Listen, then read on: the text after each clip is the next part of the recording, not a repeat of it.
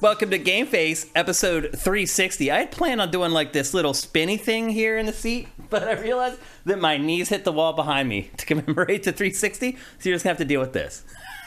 I'm Shane Satterfield, your host for the next couple hours of awesome video game discussion. Alongside me to do that, of course, is Matthew Keil. What's up, Matt?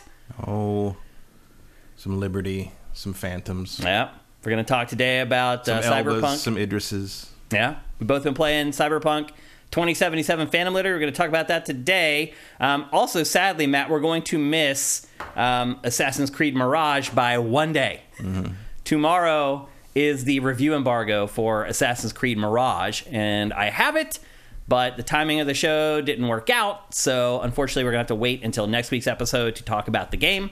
Uh, but look for it on Shifted.net tomorrow. We'll have obviously we'll curate all the reviews as we always do for all the big games, so look out for that.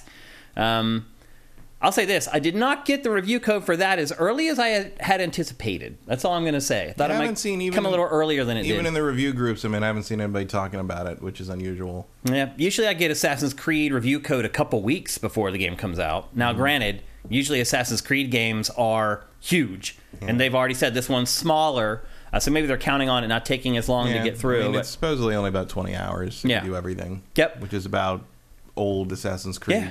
style. I'm I'm excited for it. Hope you guys are too. It comes out technically on Friday. Is that correct? The fifth is Friday. Um, I thought the fifth was Thursday. Is it? Yeah. It is Today's- scheduled for the fifth. Today's the third. Yes, third. Yeah. Yeah, you're right. That's Thursday weird. night. That's so weird for Thursday to be a release date for a big game like that. But anyway, we'll have to wait until next week's episode for us to discuss that. Um, and obviously, as we've been talking about for the last like three months, October is here, and it is an insane month. If you haven't watched Dossier yet, which is our rundown of all the big games coming each month, um, if you are not a patron, that will be up on our YouTube channel maybe tonight, probably tomorrow morning. Uh, but our patrons have already watched that, obviously, and have seen that there's 15, legitimately 15 games worth buying in October. So this is going to be probably the best month of the year for Game Face, I would argue. Um, as far as like the games that are in the show, um, this one started a little slow because we're still playing the games from last month. But once we get into October, all bets are off. It's going to be an awesome, awesome month for video games. How has your week been other than Cyberpunk, Matt? That's all right. Yeah. Not a lot. I mean, I can't remember what I was doing. We did our last film festival with both short films from a few years ago in it. Tarzana. I saw some photos of that on Facebook. How'd that go? It was fine. It was uh, the last. Where's Tarzana? it doesn't matter because the theater was in Sherman Oaks. Oh. Then Why did they market it as like Tarzana? Because they're sponsored by the Ed- Edgar Rice Burroughs Foundation, so there's a bunch of Tarzan stuff in it. Gotcha, gotcha. How did it go? Oh, it was fine. Yeah. It were was- there were there a good crowd there?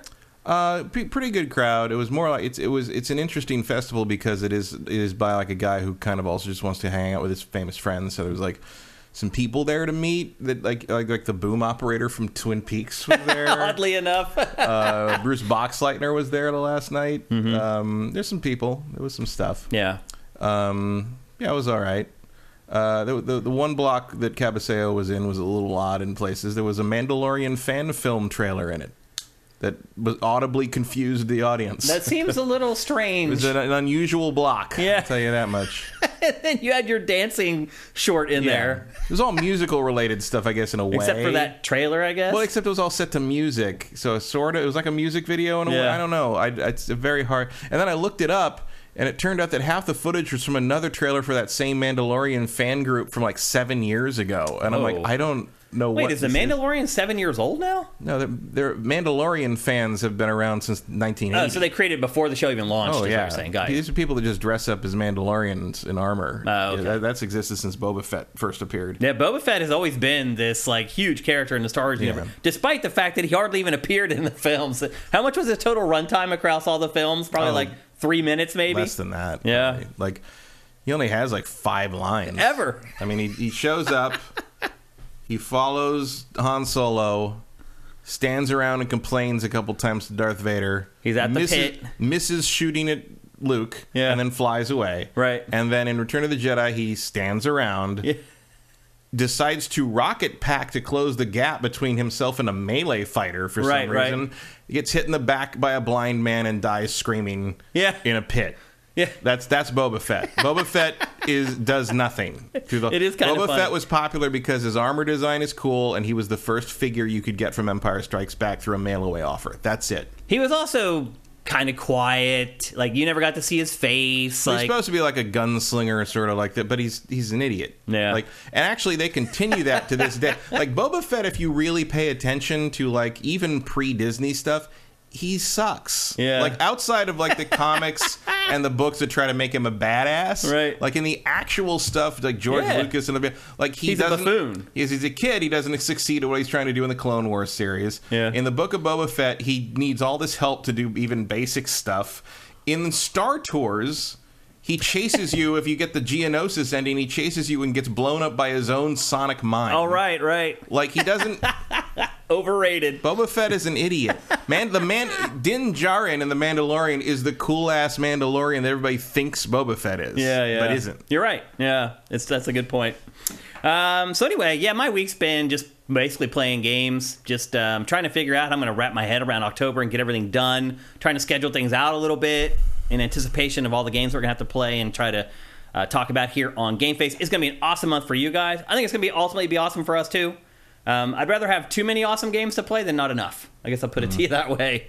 Um, so anyway, October is about ready to roll. Obviously, we're getting here a little bit early um, before things really get rolling. Um, the first week of October is a little slow, and then after that, it's just hold on to your wallets. It's going to be an awesome month. Again, I highly recommend that you check out Dossier. Uh, if you're a patron, it's live right now. If you're not, it will be on our YouTube channel for free for everybody else here in the next day ish. Uh, so keep an eye out for that.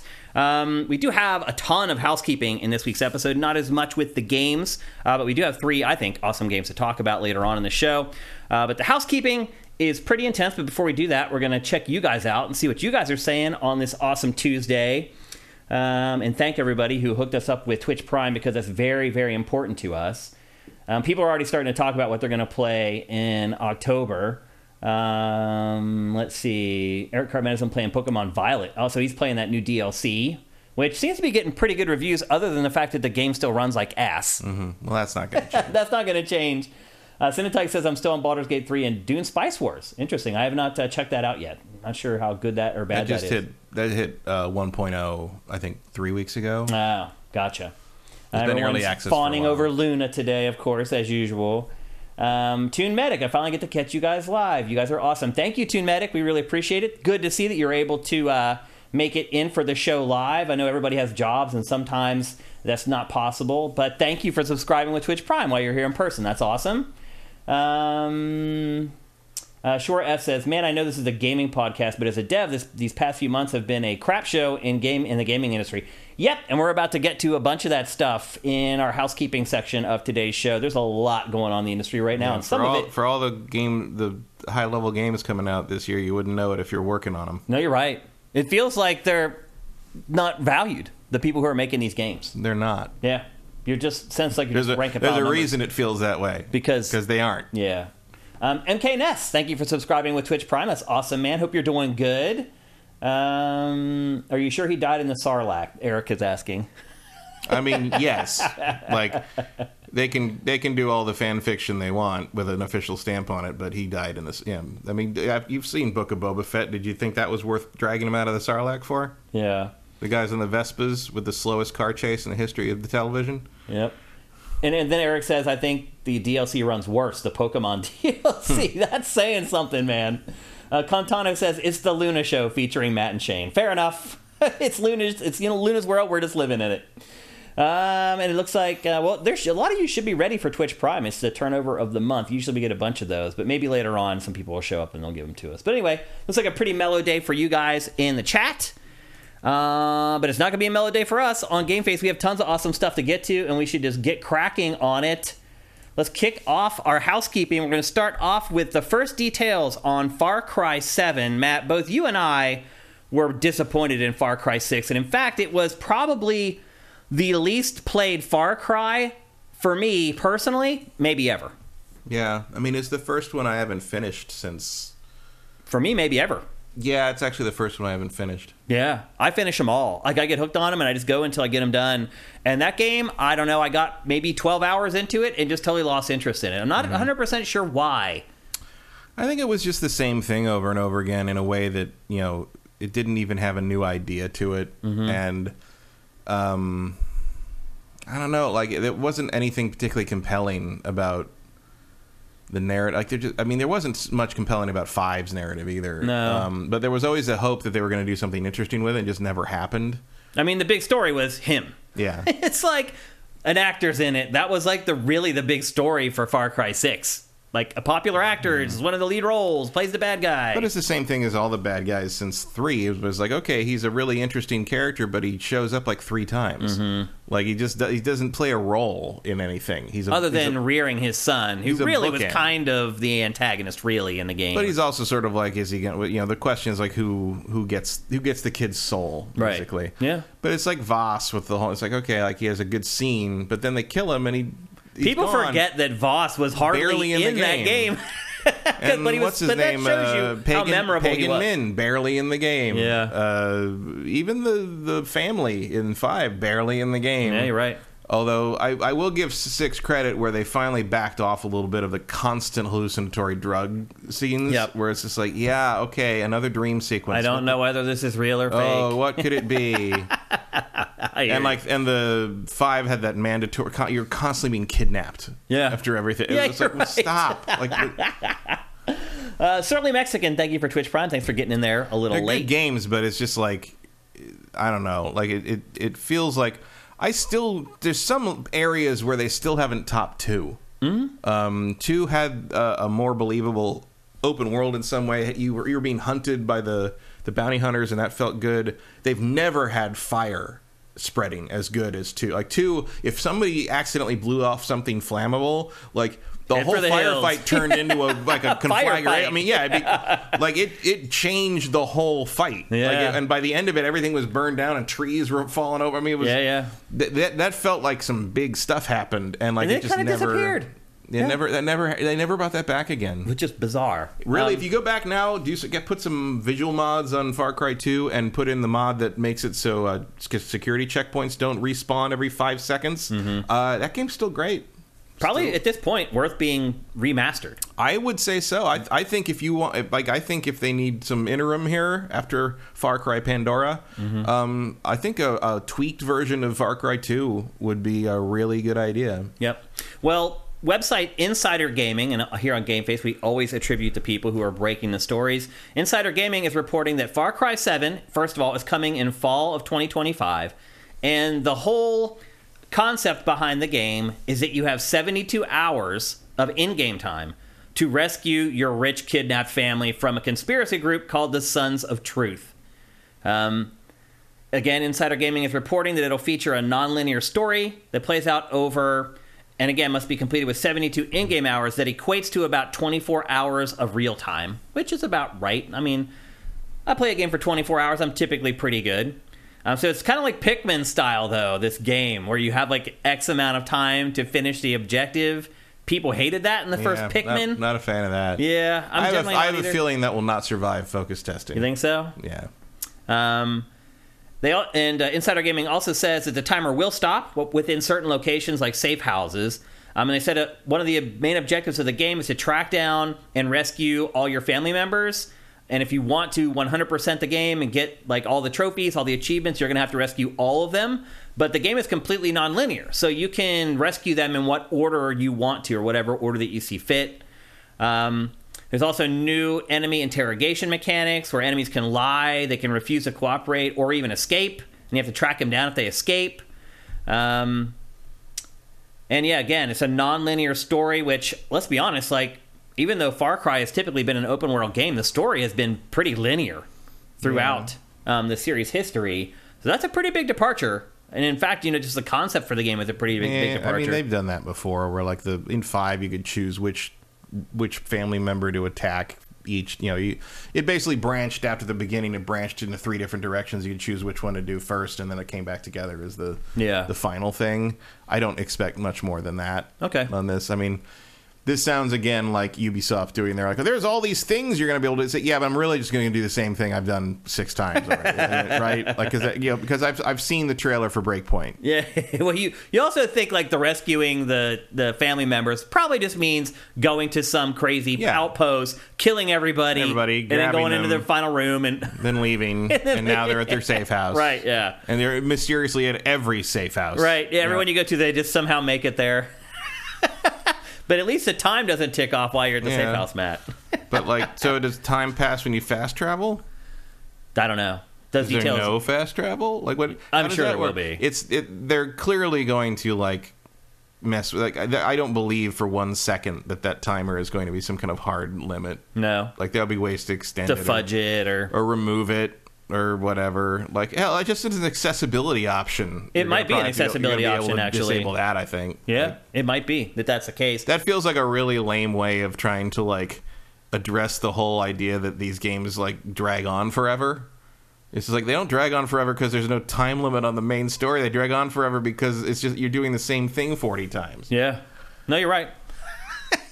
I mean, I think a lot of these open world games they could would do better to make them shorter and get rid of the repetition. But we've had we've been uh, screaming up that tree for a while here on Game Face. Um, I mean, generally, I would say though, I think this is a huge improvement for Far Cry, Matt, because again, the last one, I really had felt like I had burned out on the the formula. I had finally, got, and again, you know, they're young people every day who are just turning of age to play M-rated games who haven't played 20 Far Cries. You have to keep that in mind. They're, not everyone is like us who have played everyone from the beginning. Um, but still, I think even for those people, they've played a couple Far Cries at this point, and and based on the sales of Far Cry Six, I think they're getting sick of it too, Matt. So I think ultimately this is probably a really good decision for the future of the franchise. Now the question becomes, will they be able to keep it up and keep the game innovative and fresh with each new entry, or will they go right back to the old formula after this one if it doesn't sell better than the last one? Although that's not exactly a tall order with how poorly Far Cry 6 sold. So it does appear, Matt, that Ubisoft is aware that people are burning out on the Far Cry formula and at least is trying something new. But to your point, a lot of times Ubisoft, like we find out stuff about like this about Ubisoft games, and then you play the games, and they're not as different as advertised. No. So we might want to keep our fingers crossed on this one. But I do think it's encouraging, at least.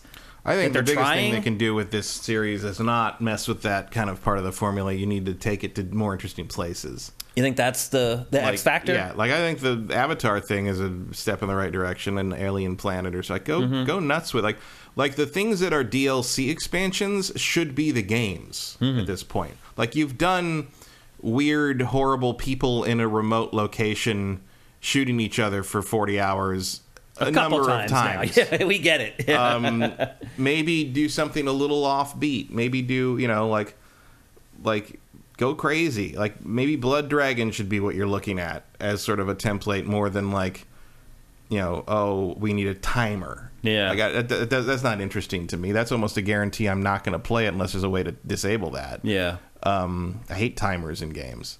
I generally do too. It does. I mean, it's successful at ratcheting up the tension, but it also ratchets up the annoyance sometimes. It's Well, a fine line to walk. Like a long timer like that, you're, it's either going to be so tight that you've wasted your time and it's going to be really irritating, or it's going to be so generous and long that there's no way to lose and it won't matter. So Yeah. what's the point? yeah. Like, there's no way to make that good. No, There's- you're probably right, It's either going to be irrelevant or it's going to be infuriating. Yeah. Like, there's no middle road there. Like, I also struggle too. It's like, how would you? We were talking about having it as an accessibility option earlier. I really don't know how they do that. Yeah. because you'd have to. We'd have to create cinematics for each variation of whether you have it turned on or you don't. Because well, if you don't have it turned on, they just everybody just acts like there's a timer in it, just like every other video game. yeah, How many times did that happen? Yeah, but in Cyberpunk, it's like you got to do this tonight. Like tonight, I met that guy What four weeks Yeah. later. like, are you talking about? I was out there doing bullshit in the in the world for however long, and you get there, it's like, it's like hope you didn't wait too long. I hope you didn't wait too long. That was a month ago, dude. Like, it's like you said we needed to do it tonight. You're right. I mean, they generally fudge it, but it's like if you have cinematics where the bad guys are saying you have 48 hours to blah blah blah, you have 10 hours left. The, t- the clock is ticking. Like if that's part of the narrative in the game, it's hard to get rid of that stuff and put something else in or just ignore it for people who don't want it. Yeah, you just ignore it. Doesn't matter. I guess. it's just dramatic license. I guess. Just like any other game that does stuff like that. It happens all the time, and like nobody cares. Yeah. I am excited to hear that they're trying something new with the franchise because I am a fan of it. And the last one, I couldn't believe how little I played it, how little draw I had to play more. Um, and so hopefully, I think about halfway through this the six. yeah. But think, there's just a point where, like, also, like, none of the stuff that they went on and on about mattered. Like, No, right. oh, the outside in the country is so different from in the city. No, it's not. Like, you got to be careful in the city. No, you don't. Mm-hmm. Like, it's all the same shit. yeah, it kind of is. Like, it's all the same thing. Like, oh, you can like, you know, you gotta you gotta improvise all these weapons. It's just an upgrade system. Like every other game has an upgrade system. Like, Except you use nails to yeah, it's just a, build it's a different. You know, instead of forty beaver skins, I'm using like five hammers or something. Yeah. It's like who cares? Like, yeah, it's true. it was not. It was a lateral move at best. Um, and yeah, like you know, getting uh, Giancarlo Esposito is a good get. He's like you know he's good in the role, but like that's Far Cry. Yep, there it There is. um, it's just like okay, whatever. There's been a bunch of crazy clips in this bureau if you've been watching it. There's been all Yeah. kinds of. There's been some cool stuff too. There was one time where I hit a barrel with my car. The barrel went flying like 300 yards ahead, landed perfectly in a patch of fire, and then exploded. I mean, that is kind of what's cool about Far Cry, right? Hmm. Oh, yeah, those X factors, those things that just like a lot of Far Cry hinges on like where where is it set, Mm-hmm. kind of what the what's the time period. Mm-hmm. Um, like you, could, I, I would go either completely insane with it, like you're on Mars or something Right, like, right. like DLC that they did, where it's like like so you're on another planet. You're on, they're all kind of doing that with uh, Far with Pandora. Yeah, I mean, 'cause that's really what it is. It's just Far Cry Avatar. Um, Yeah, it's Avatar Cry, yeah, but like it's Avacry. but it's like what I don't know. Like the other thing you could do, I guess, would be to like really lean in on something interesting or historical, like you know, you know, but like you you'd lose some of the wackiness. Like Mm-hmm. like I would, you know, I think Far Cry's base formula would would uh, translate pretty well to like a French Resistance game. Yeah. but. It's a lot harder to have like wacky drug missions when Right. you're fighting Nazis, Yeah. especially these days. Yeah. Speaking of which, that story summation makes me assume that it's going to take place in the United States. It Um, very well might. What's the conspiracy group called? The Sons of Truth? yeah, it feels. Uh, That sounds like very apropos. It was very 2013, 2023 uh, America there. It does, yep. So anyway, that's But all- again, will they have any balls to put some teeth on that? You know, Probably not. I thought Far Cry 5 had the chance to address some of that stuff, And it- and it just chicken completely It out. really did. Yeah, and I'm my guess is they'll do the same thing here. But Mm-hmm. I'm still excited to hear that they're at least trying something new with the franchise. It needs to have a new twist, a new wrinkle, or whatever. And like you, I am also pretty excited for Avatar: Frontiers of Pandora um, because I think it might be the template that I really enjoy in a new setting that will make it better or make it at least more interesting. So. Mm-hmm. Anyway, there you go. That's Far Cry 7. My guess is the game isn't going to come probably. I mean, they're saying fall 2025. That probably makes sense Yeah. because they're going to fish up Avatar. It's about done right now. And then they got to get cracking, Two and that gives you two years. They probably already done pre-production with a small theoretically team, slip to like February 2026. maybe for the next get in, stay in the same fiscal, but into the next year. Yeah, so we'll see. But as of right now, again, according to Insider Gaming, Far Cry Seven coming in fall of 2025 with all the tweaks that we just talked about.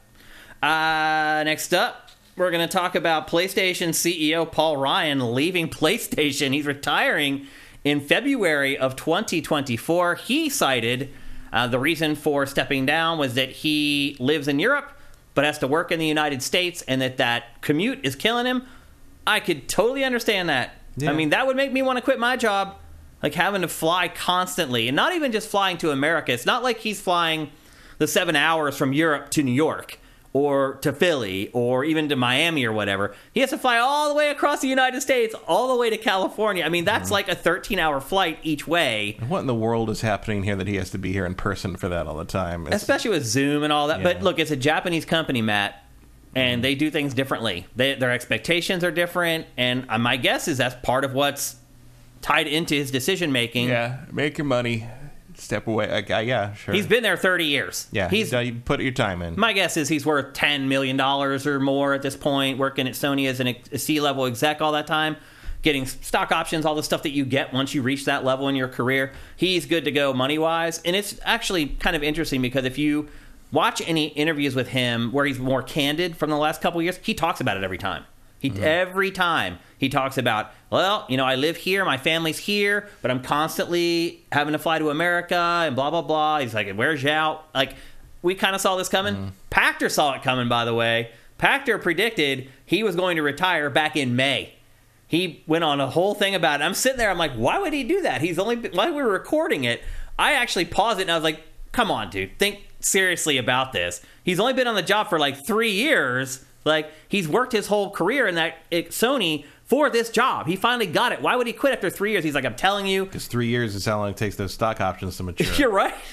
he's like, I'm telling you, he's like 65. He's been there for like almost 30 years. Like he's made his mm-hmm. money. He has no reason to stay. Like he launched PS5. He launched PlayStation VR 2. That's pretty much it for the next like four or five years. He's like, why wouldn't he? And I was, and then I'm like, okay, all right, you convinced me. And then we finished mm-hmm. recording the episode. And as it turns out, once again, he was right. And it's so sad how people, he gets one little thing wrong, the whole internet piles on him.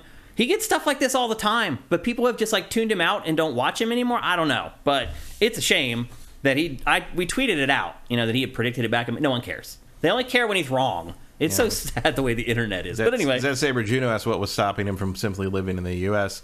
Um, Family. family's over there. Also, maybe he didn't want to live somewhere where you're one medical crisis away from financial ruin. Mm-hmm.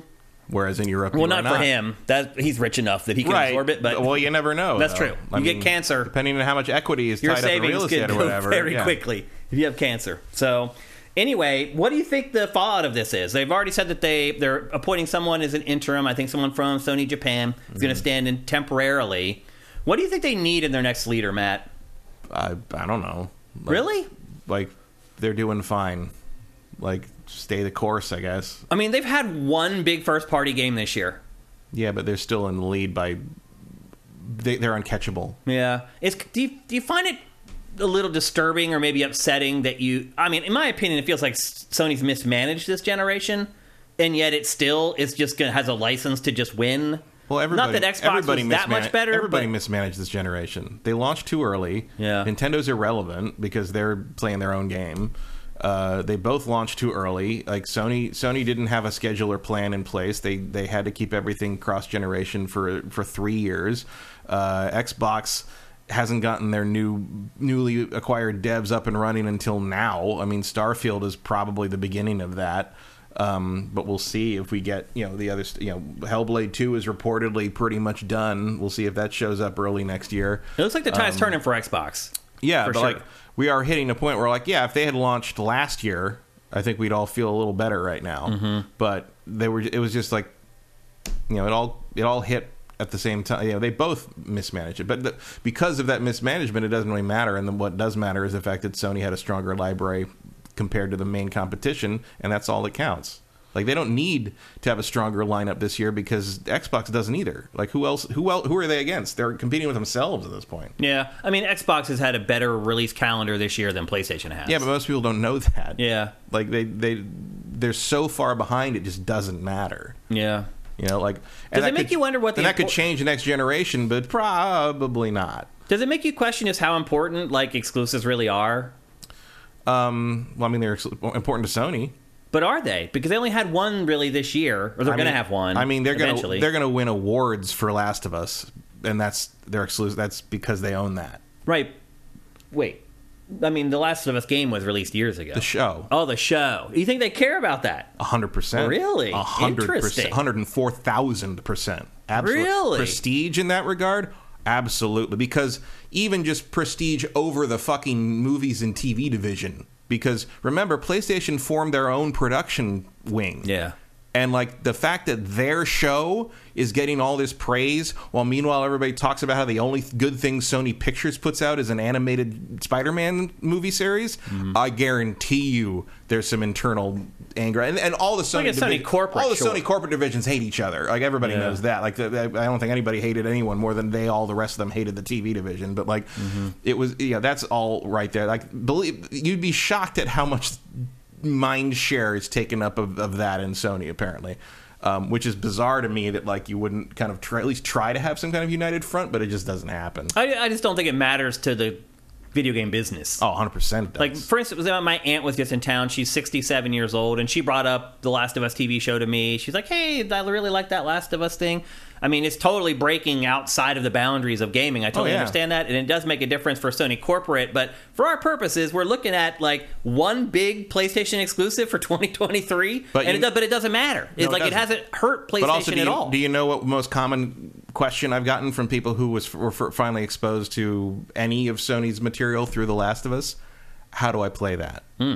That's good to hear. They're interested in playing that game, Mm-hmm. and I'm, I'm like, I don't know if you want to play it, um, but like it's it's uh, but it, it is working for them.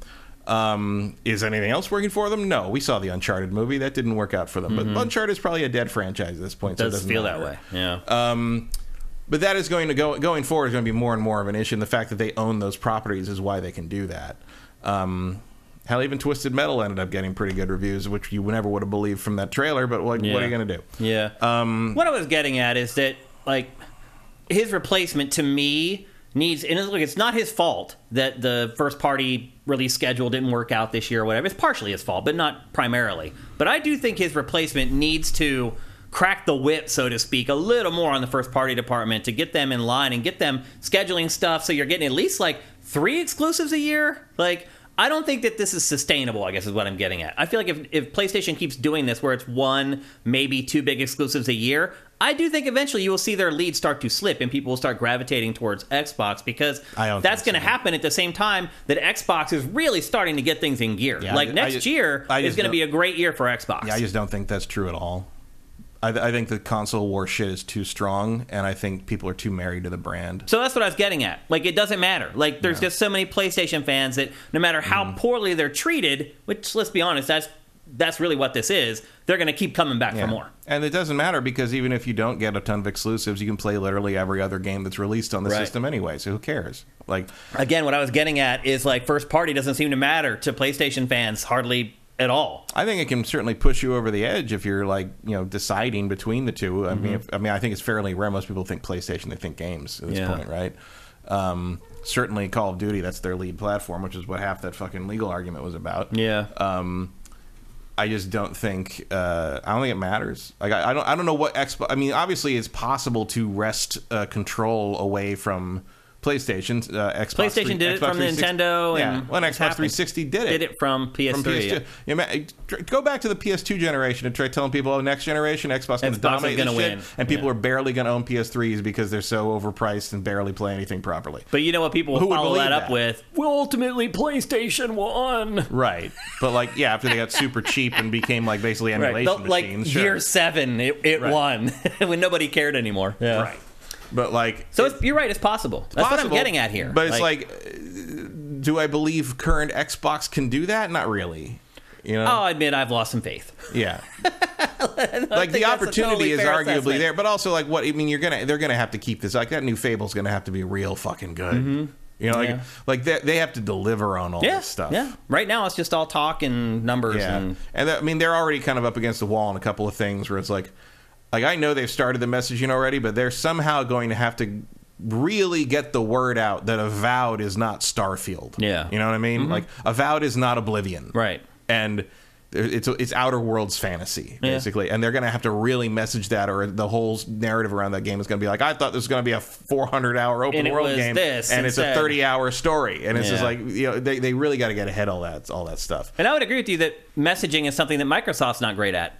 Yeah, Things that they can Yeah. improve on too. So and the, I think the Xbox stuff is just not very attractive in the retail space right now. Yeah. um, in part because they're you know rectangles. I mean, it's it is just like- kind of interesting that Starfield has done so well financially, despite being free on Game Pass. Like it's still sold very, very well. yeah. Clearly, people are buying that game Yeah. even though they could just download. I mean, I Yeah. did. Yeah. Like I bought that fancy case and all Yeah, that yeah. stuff.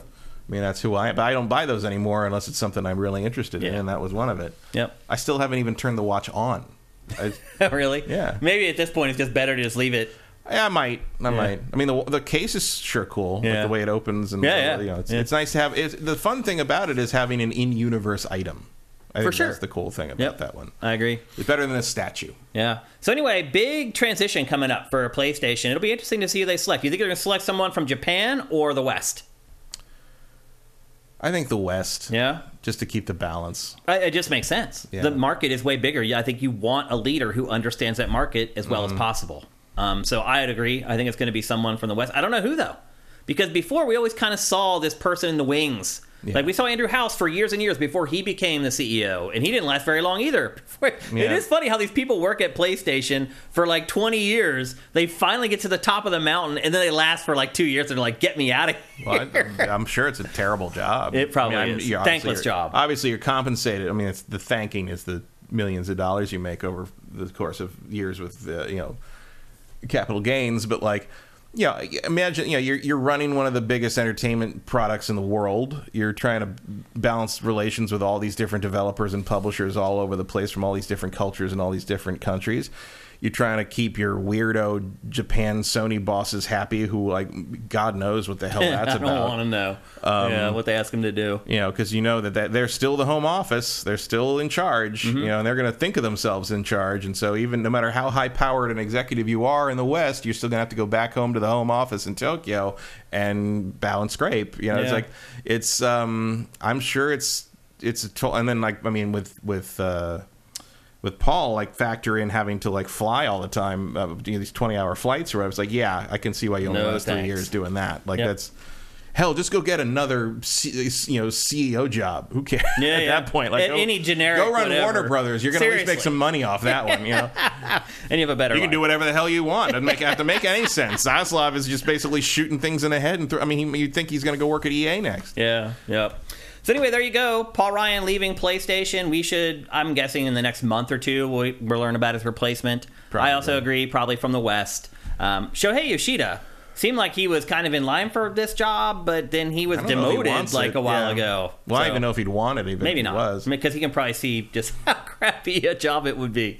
But you get paid very, very well, so some people are willing to step up and do it. So we'll wait, and we'll find out who his replacement is. Shouldn't be too much longer to wait. Uh, next up, layoffs at Epic Games, Matt. Something I thought I would never hear coming out of my mouth, but Epic Games has laid off 16% of its total workforce. Almost a thousand employees Epic has laid off. Now, caveat here is that it basically just dissolved two companies that it purchased, Bandcamp and Super Awesome. I'm not even sure what Super Awesome does. When it acquired Bandcamp, both of us were like, "What? Like, uh-huh. why would Epic buy Bandcamp?" And it turned out they basically liquidated it and sold it to somebody else. Right. and so we were right. exactly we're like, yeah. there's no reason for them to buy it. So there were there's a couple bad acquisitions that they're kind Yeah. of correcting. They here. also gutted Mediatonic. they did, yep. Which is the studio Fall that makes Guys. Fall Guys. But Um, then they sold to Epic, and I hope that was a small enough company that everybody got some equity because wow, I mean, they all got most. My guess is they got paid out well. I, hope so. I would hope That so doesn't too. always happen. You're right, especially for the rank and file employees. Talk to Mojang about that. yeah, non-management. Yeah, Mm-hmm. it doesn't always get paid out in those instances. Uh, but you would think with Epic buying your company that your boss would negotiate something to make sure you get taken care of. Who knows? But you would hope anyway. Yeah, that Um, was, uh, So we're seeing some financial issues at Epic. What do you think is the root of these problems? I think the root is that Tim Sweeney's an idiot. You think so? You think he's another idiot billionaire? They're all idiots. It really does kind of seem that way. like the one of the most helpful things we could do in the modern age is to uh, disabuse ourselves of the notion that if you are a billionaire, you you are a billionaire because you're smart. Or if you're just rich, you're smart. Yeah, it- it's not because you're smart. It's because you were either lucky or, or an ruthless. That's it.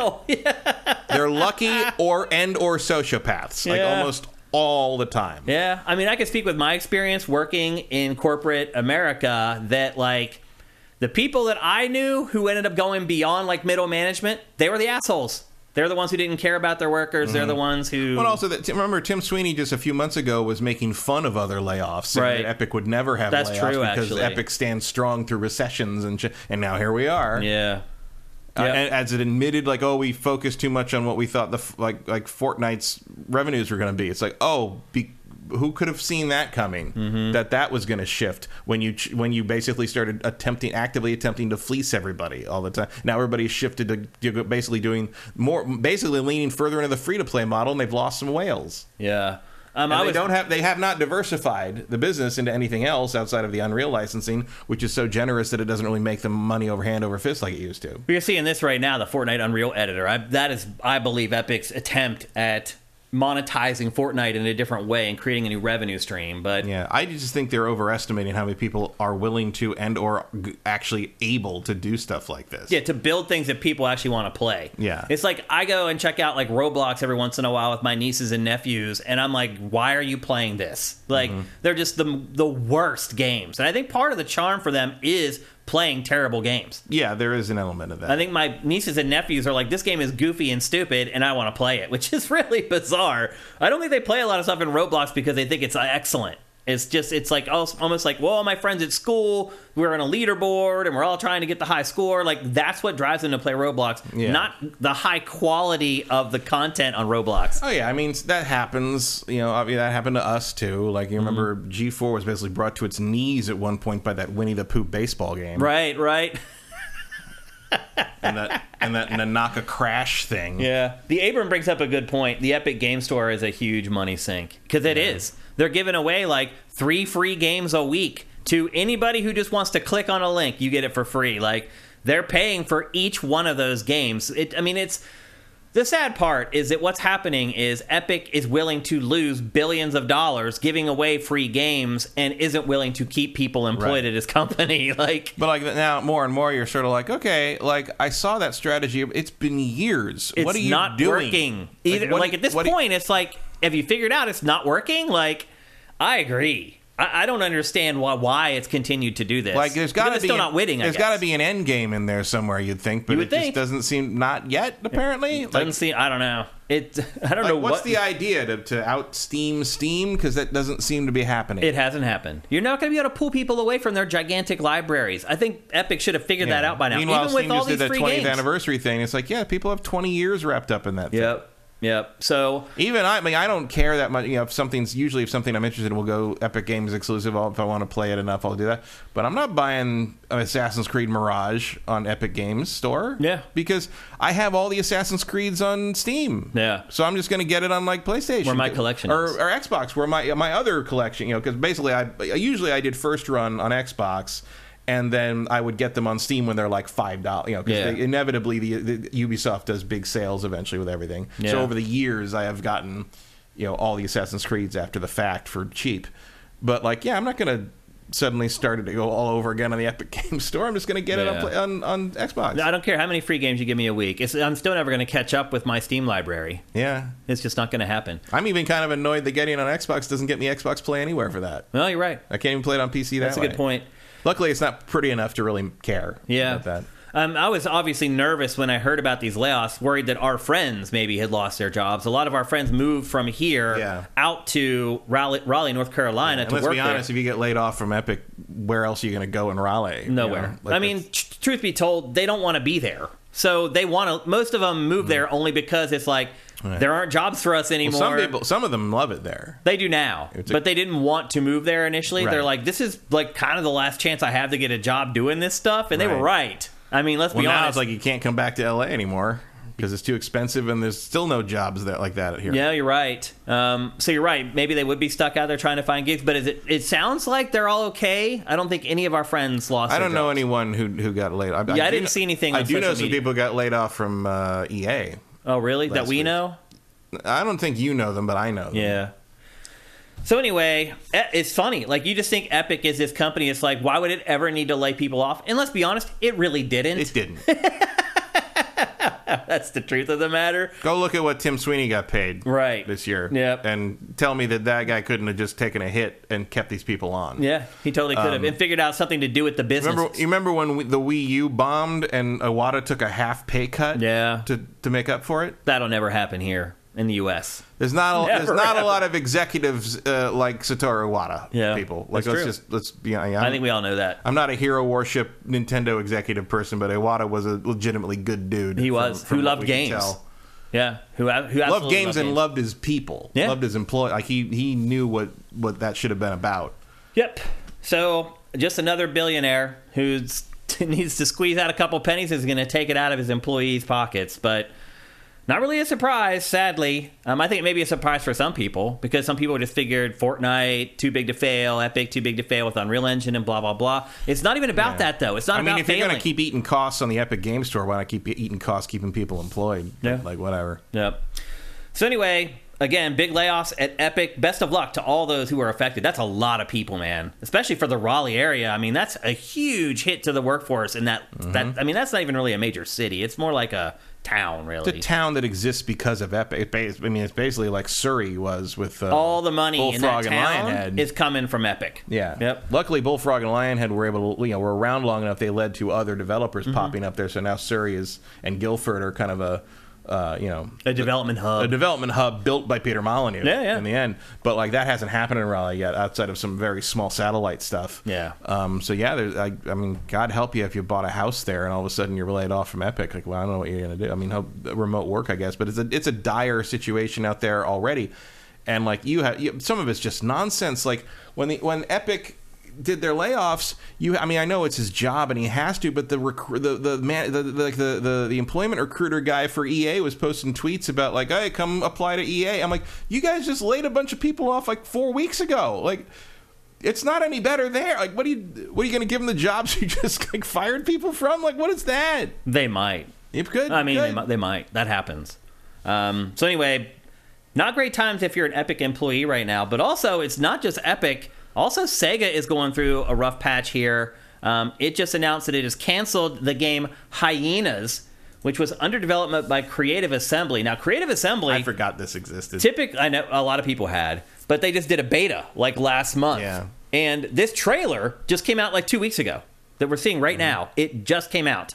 And Sega has canceled the game. It's made by Creative Assembly, and we expressed concerns about this game because Creative Assembly typically just makes real time strategy games, the Total War RTS games. That's their wheelhouse. And we had talked about, you know, sometimes it works when you have a developer that's used to working on a genre and it tries something new. Sometimes that works out okay, sometimes it doesn't. It appears with this cooperative shooter, Hyenas, that that has not worked out. I think it's more that no one cares about this genre, and you're throwing money in a hole by making anything in it, whether you're good at it or not. at this Yeah. point. The feedback on the beta was not good. No. That was another thing too. Like most of the people who played it were not happy with it. But similarly, when was the last time anyone did a beta of a game like this and there was good feedback? yeah. It, it th- th- this little little corner of the shooter market is so saturated. I do not understand why people are trying anything in that regard. Because they're games as a service and they think they can live on. yeah, but that just- trend is over. You're seeing you're seeing the basically the fumes We are, of yeah. that trend, which is clearly over. I think this this is more scummy because like when Sega was in that real dark, dry period, Creative Assembly basically. Sh- Put them on their backs and carried them through. really like, those did. Total War games were keeping them afloat. They really were. Yeah. and this is a real shitty way to repay a company. I mean, yeah, okay, shut hyenas down, but let them move these people to other projects. Yep. like They suffered layoffs. We should have mentioned that. They Yeah. did. They suffered a Creative Assembly. They had to lay people off because of this. Yeah, So, and that's and that's just like again, they're not your friends. Yeah. Like there is How no- many more times no do Matt and I have to tell you this? There is none of that. There is no like lifetime employee. There's no like, oh, I'm going to work for these guys for the rest of my. It doesn't exist. They will they will drop you like a number off a spreadsheet if it if, for one second. You are never, never, never their friend. You are they are not there to help you. sometimes you people can just lose their jobs over to create a narrative. Yeah. I mean, there's a million ways you can lose your job in corporate America that are at no fault of your own in a lot of ways. So. Mm-hmm. Um, this was canceled. Creative Assembly suffered some layoffs. Meanwhile, Creative Assembly's uh, Total War Pharaoh comes out this month. Mm-hmm. Um, it's coming out in a few weeks. Um, to your point, you know, it's money in the bank. Those RTS games, PC players love them, and it sells like two or three million copies every time, and they can get those games done in like a year and a half. It's really Yeah. insane. Their only real misfire has been Warhammer Three. yeah, yeah, they, they're just a, years and years and years. yeah, Like every they're an time. RTS machine. Um, and it's sad. Like you like to see developers branch out and try new stuff, like they were trying with this, but it doesn't always work, unfortunately. And this was a case where it didn't. So A lot Sega, of times, Creative Assembly's branched out. It hasn't worked out too. Remember that Spartan Total War, like oh uh, yeah, that's right. action game spin-off thing they tried to do at one point. Oh, they Yeah. did a they did a Vikings open world game that was actually decent. I remember that. I don't remember that one. Viking Battle for Asgard. No, was, was it Vikings Battle for Asgard? It sounds like it could be. It was a uh, yeah, sure. That's probably the title of something, right? Um, no, he. Um, no, that was a that was pretty good. It doesn't work right on PC anymore, but it was uh it was I played that like twice. Oh, That wow. was, that was a fun little open world game they made. Well, the other thing about it too is that Relic, which is also under the Sega umbrella, also just had layoffs like a couple months ago. And now they're also saying that maybe the developer of Football Manager, which is Sports Interactive, might be taking some cuts. Uh, the Humankind developer, Amplitude Studios, let's not forget, Humankind did not do particularly well. They worked on that for a while. They may take some cuts, and they said Rovio could also see some cuts. So things are not great in Sega land right now. Things are not great in game developer land. Like it's Yeah. it's this is a terrible year for to be a game developer, It which really is weird is. because how much you know the, the game schedule is maybe the best of all time, and it's maybe the worst year of all time to work in the industry. But you know why? Because all those projects are finishing, and when a project finishes, they almost always lay off a Mm-hmm. Certain but percentage. also of a staff. lot, yeah, but like a lot of these layoffs have nothing to do with any of those big. No, you're right. It's just their convenient excuse. I mean, that's just what Mm-hmm. studios do generally. So, It's like I, I don't. I, you you go and watch and see if Insomniac lays off anyone from the Spider-Man team. Not going to happen. well, we do have some other layoffs to talk about here in a minute that I was kind of surprised by. So we'll see about that. Um, next story in housekeeping. Um, MetaQuest 3. We finally got MetaQuest 3 fully unveiled this week. They had put out the debut trailer that didn't have a lot of uh, tech facts and like the actual nuts and bolts of what was going to be in it. And really, the the thing that stuck out to me in this re-unveiling of MetaQuest 3 is that it's just as good at AR as it is VR. Like I hadn't realized that this is kind of like Apple's headset, where it's it's a VR AR crossover, and the AR is actually great. If you you can see the whole focus of this new trailer is AR. It's not even really being in VR. Um, but at the same time, we did finally get a ton of final details for it, like the release date. Um, it's coming out October 10th, so in like a week.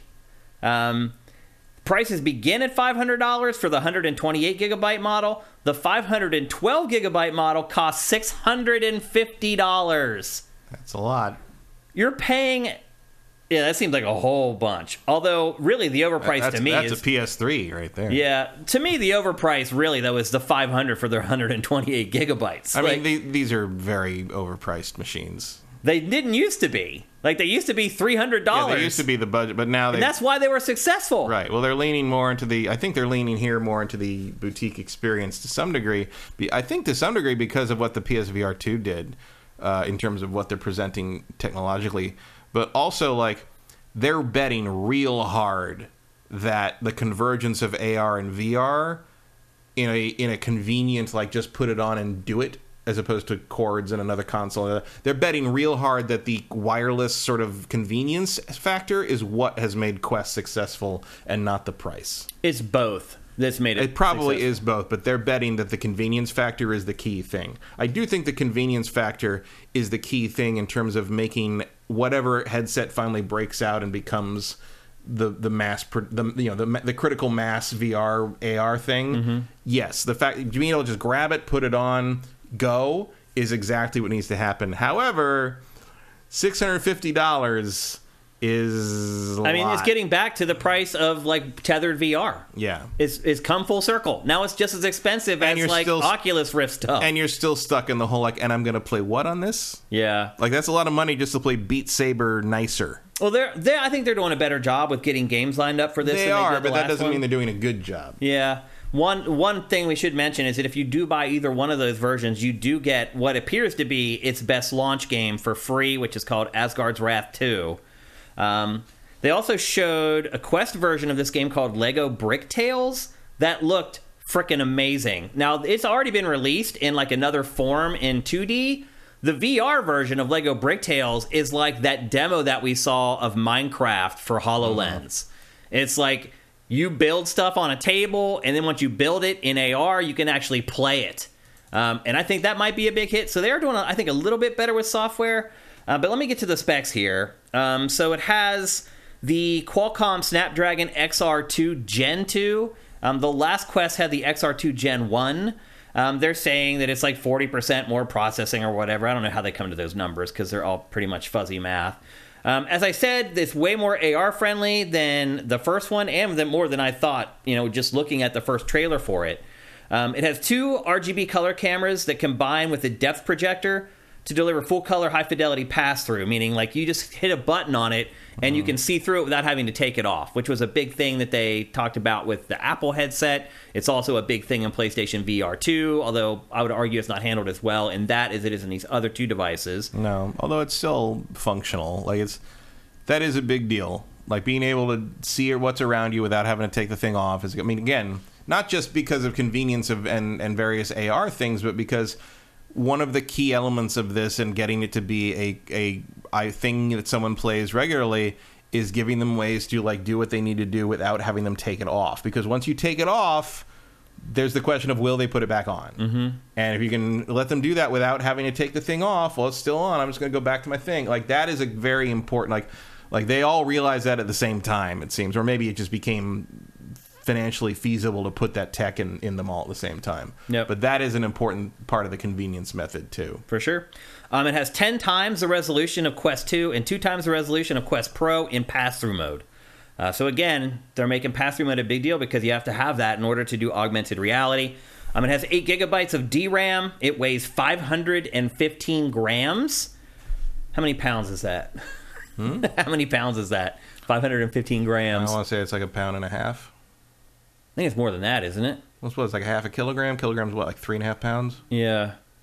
Yeah, I guess you're right. I mean, it can't be that heavy, or otherwise it'll be annoying to use.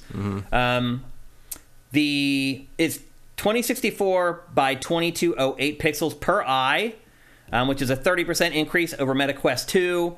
Um, it plays by default at 90 hertz, so 90 frames per second. They're saying that they're going to have like an, an experimental mode for MetaQuest 3 that'll let you play at 120 frames. However, Rock and Roll 458 says 1.13 pounds. okay, that sounds about right. That's not bad. Yeah, that's not bad. Um, so it looks like it's 90 frames per second because most developers are going to develop to that spec. They're not going to develop to the 120 where maybe some people are using it, some people aren't. Yeah, the 120 spec seems like something for more. I bet- Like I bet you could do Beat Saber at 120. Maybe something like really simple. I'm guessing. Um, there's no eye tracking. That's which- interesting. That's a big deal because everything in VR now is all about eye tracking. And in fact, they want you to like use your eyes, like PlayStation VR too. Yeah. It's like it's like use your eyes more than you like use. that's the biggest drawback for me is like for six hundred fifty dollars and you don't have the eye the eye tra- foveated rendering thing. Yeah. like that's what a big doing? deal. What are you doing? yeah, it's hard to like, believe. I'd rather have that than the AR stuff. I'd agree. Yep. Um, also, it has 2.4 hours of battery life while playing most games. That seems okay. Yeah, I mean, I'll be honest. When I play the VR stuff uh, in the past, I mean, I have not, literally, have not opened my PlayStation VR two since you returned it to me. Really? Um, but like, well, what was I going to play? yeah. Um, but when I do play it, I play for longer than that. Oh, you do? Yeah, I See, play I for- can't even make it more than 10 minutes. So that's well, since I don't get since I don't get sick, I play for four or five hours, especially because I have to move furniture to do it. Right. it. So I'm gonna like really, You're gonna I buckle down. You know, Mm-hmm. I keep it out for a couple days and play a lot. And then um, put it away again. And and put it away again, and then don't think about it until another game comes out, which has not been a problem because there aren't any. yeah, that's true. It's been pretty pathetic. Talk about a lineup to beat the VR2. PSVR 2, VR 2. Your lineup needs to be one game at this point. Yep. Um, and then they have new controllers called Touch Plus controllers, and there's no ring around them. Mm-hmm. Like you just hold them, and there's not that weird, like almost like brass knuckles thing that a lot of VR controllers have. Right. And it has haptic feedback in the controllers, just like the uh, DualSense does for PlayStation Five. Um, I kind of like the ring to some degree. Yeah. Like just because it. Like it, it gives you a little extra Buffer zone. buffer for when you're knocking into things. I, I, they true. do they do become a problem. Like in like Horizon, sometimes they clack together. Yeah, yeah. When I'm climbing, but like Yeah. for the most part, they seem okay. Yep. And that's all the details. That's all you're going to get before it launches here in a week. Again, it launches October 10th for 500 for 128 gigs, which 128 gigs is plenty. I think. Yeah, what else? I mean, Like you're going to have five or six games on there. Yeah. Like that's as fine. long as the power is the same, right, Who- and they are. They're the cares? same. Yeah. It's just one has a bigger hard drive than the other. And again, the 512 costs 650 dollars. So there you go. You're armed with all the information you need to decide whether you want to buy a Quest 3. The eye tracking is a big problem. It is a big. It's, it's a huge deterrent compared Yeah. to its competitors. Honestly. Like I was really thinking about it a little bit until I heard that, and I'm just like, oh yeah, Black Sierra asks, why was there Halo in the Quest promo? Because Microsoft signed a deal with Meta where you're going to be able to play Xbox games on Meta Quest 3 in VR. Like I guess it just does some kind of weird cheap conversion of the game or something. No, it's just like I, I'm sure it's just projecting it. It's like a, it's probably streaming. Yeah. But interesting nevertheless that They Microsoft just want you in the. It's a game. It's Game Pass. They just want you in the in the pretty ecosystem. much. Yeah. Because Microsoft, as we all know, has decided to not pursue VR like at all. Um, instead, it's decided to Yeah. find a partner that can, so it can still make money off of VR without having to invest the money. Win-win. Yeah, and eventually, I'm sure they'd like it to work out where they could have the the quests or whatever they end up with like compatible with Xbox. Uh-huh. Probably the next one. Let them, Let them worry about it. Mm-hmm. and then just make it work on our And box. they learned their lesson with the Kinect. Win-win. Which And it only took 'em a while. Which only just stopped being manufactured. Yeah, which is insane that they Well, the- just stopped manufacturing. The those. Kinect was still being used for like industrial stuff, like Yeah. not for non-gaming applications. Yep. Sort of like how they've they continue to use the Jaguar case mold for uh, dental machines. right. Yeah, that is weird. Just Um, happens to fit the hardware. Yeah, yeah. Um, Cinetyke asks, "Will this kill PlayStation VR 2? Way cheaper if you don't have a PS5." Good point. You but you you- have something you- have to be you cannot alive kill for it is- to die. Yeah, you cannot kill what's already dead. Like PSVR 2 does not seem to be a, f- a factor No. to anything at this point. No offense that. to anybody who has it, Like- um, but yeah, it's pretty much dead. I'll, I'll intend offense. I have it. I'll intend offense to myself on that. It was a stupid thing to buy, and I shouldn't have bought it. But what, we didn't have a choice. yeah. I'm gonna be. Uh, that's that's absolutely getting written off at tax time. Believe you me. Oh, yeah. that was a business expense. Well, yeah, it totally is. You were on the show talking. I wouldn't have bought it if it wasn't for this. Yep, absolutely. I would have taken my own advice and not bought it. Yeah. Well, okay. Moving on. Next up, the next PlayStation exclusive going to PC is Horizon Forbidden West. It is coming to PC. By the time it launches for PC in early 2024, it will be about two years old. And we have established previously on Game Face that we are comfortable with 18 months being the period between a game launching on PS5 and then launching on PC. You're getting an extra six months in this case, so I think we're, we're all good as far as like if you're a PlayStation owner, not being salty over losing the exclusivity of that game. Yeah, there's- I mean the DLC has already been out for a year almost at that point. You're- Yeah. you're fine. And it is the definitive edition, which means it will roll the base game in with the one big story DLC that they released for it into one package. Um, but it's also coming to PlayStation 5, and it launches for PlayStation 5 in three days on October 6th. So don't go and buy Horizon Forbidden West here in the next few days, because on Friday, you'll be able to get it for the same price, and you'll get the DLC rolled into the game, and then follow it up for PC in February of 2024. Or if you've already played everything uh, on the others, you could. I think. I don't remember. I think this, that's how that works. I think if uh, the way they've done that, when you buy the combined version, you get a whole nother set of trophies. Is that true? Is that right?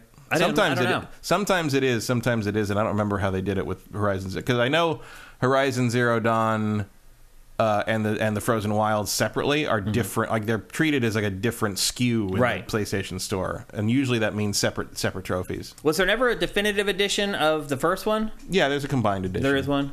Yeah. Okay, and they gave you separate trophies for it. I think they did. Okay. I can't remember because I never got the combined edition, but I know that like people that bought uh, PS5s this summer, it had a code for the combined Horizon Zero Dawn. I think. Okay. Or maybe it was we had had Forbidden West. I guarantee. I am 100 percent certain there's a combined version uh, of both of those. I think the only reason I even really thought about putting this in the show, other than to let PC players know that an awesome game is coming to PC really soon, is that because there have been so few PlayStation real PlayStation 5 exclusives released since that game, that it almost feels too early. Even though it's been two years. Like mm-hmm. to me it does. It's like, wait a minute, like what other games have come out since that game that was that are big PlayStation exclusives? Like a couple. Like not very many. Yeah. Well, they also did a flurry of you know, PlayStation releases Out of the last, gate. last year. Yeah. As well, like Well, the Spider Mans yeah. and and all They were that. heavy loaded in the front. Yeah, Which like makes the, sense. Two Spider Mans came out came out on PC like within six months of each mm-hmm. other. I think like it, Yeah. it felt like they just did a bunch of PC releases. Yeah. And I also I, did, I guess I wasn't paying attention. It looks like all the Quantic Dream crap is on PC now. Or when did that happen? I don't. Maybe that's been there forever, and I just didn't pay attention. Mm-hmm. Which I've- ones? Detroit Become Human keeps getting Yeah. thrown at me. on That was a while ago. Yeah. I hadn't seen any ads because for it. you know it wasn't a huge exclusive that I know people in our chat will disagree with this. Are people for whatever reason we have people in our chat that really like those games.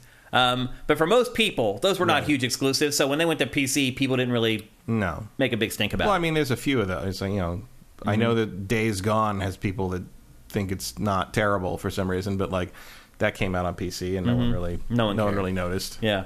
So I'm anyway, sure it's better on PC, but Yeah. So anyway, again, um, Horizon Forbidden West Definitive Edition coming on Friday to PlayStation 5 and then coming to PC in early 2024. Um, and then we got a, bu- a deluge of Netflix gaming related shows. Um, Netflix did some kind of event this past weekend uh, where they showed off all their gaming related shows that are coming up, and there's a ton. And unfortunately, we cannot show you B roll for these because they throw up copyright strikes. So unfortunately, we can't show you this stuff, but you have to use your imagination. And then when the show's over, you can go to Sit and you can watch the trailers for all this stuff. Um, but there's one coming for Devil May Cry, which is like an animated anime series. it's the same people that did Castlevania. It is, yep, which has been pretty good. Um, there's a Tomb Raider show coming that picks up the story after the new trilogy, which you would figure it would go back in time. And once again, talks about her becoming the tomb. Is she the Tomb Raider yet? Are we? What is We the obsession with the rise of the Tomb Raider? What the hell is with you people? It's not that complicated. She runs around, she steals shit. Like that's it. yeah. It's And- in the title. And then this month, there is a new show coming for Blood Dragon. Far Cry 3 Blood Dragons DLC is getting its own show on Netflix. Sure. To our point about how Far Cry used to be better. There's a, I mean, do you think that that's going to do well? I, I don't. If I'm think- gonna, if I had to make an animated show out of a Far Cry, I would definitely pick Blood Dragon. That's the one. Yeah. Yeah, I mean it's the it's it's sure. Yeah, I agree. Um, and then in November, there's a show based on Onimusha. Oh, who remembers Onimusha? Like nobody, but I'm hoping that maybe this is like Capcom testing the waters to see if there's actually interest in the franchise, and maybe it will come back. Capcom just said it wants to start tapping into some of its older IP, like a few weeks ago. Maybe this is one of the targets. I don't know, um, but I'm wondering how many people watching this show don't even know what Onimusha is. Like our chat knows because they're our age and they're like us. They grew up playing Onimusha. Um, my guess is a lot of the people who watch the show on don't YouTube know. probably have no clue what Onimusha No is. Jean Reno, no sale. It was a weird game. It was like a hack and slash with Resident Evil style fixed Yeah. cameras. It definitely started as a Resident Evil game Yeah. at some point. It's it's sort of like you know, it's like Devil May Cry started as Resident Evil 2 Mm-hmm. and like it, it felt, felt like Onimusha probably started as Resident Evil four or Maybe. something at some point. Like, it's like another idea. Yep, uh, I I else. never found them very compelling.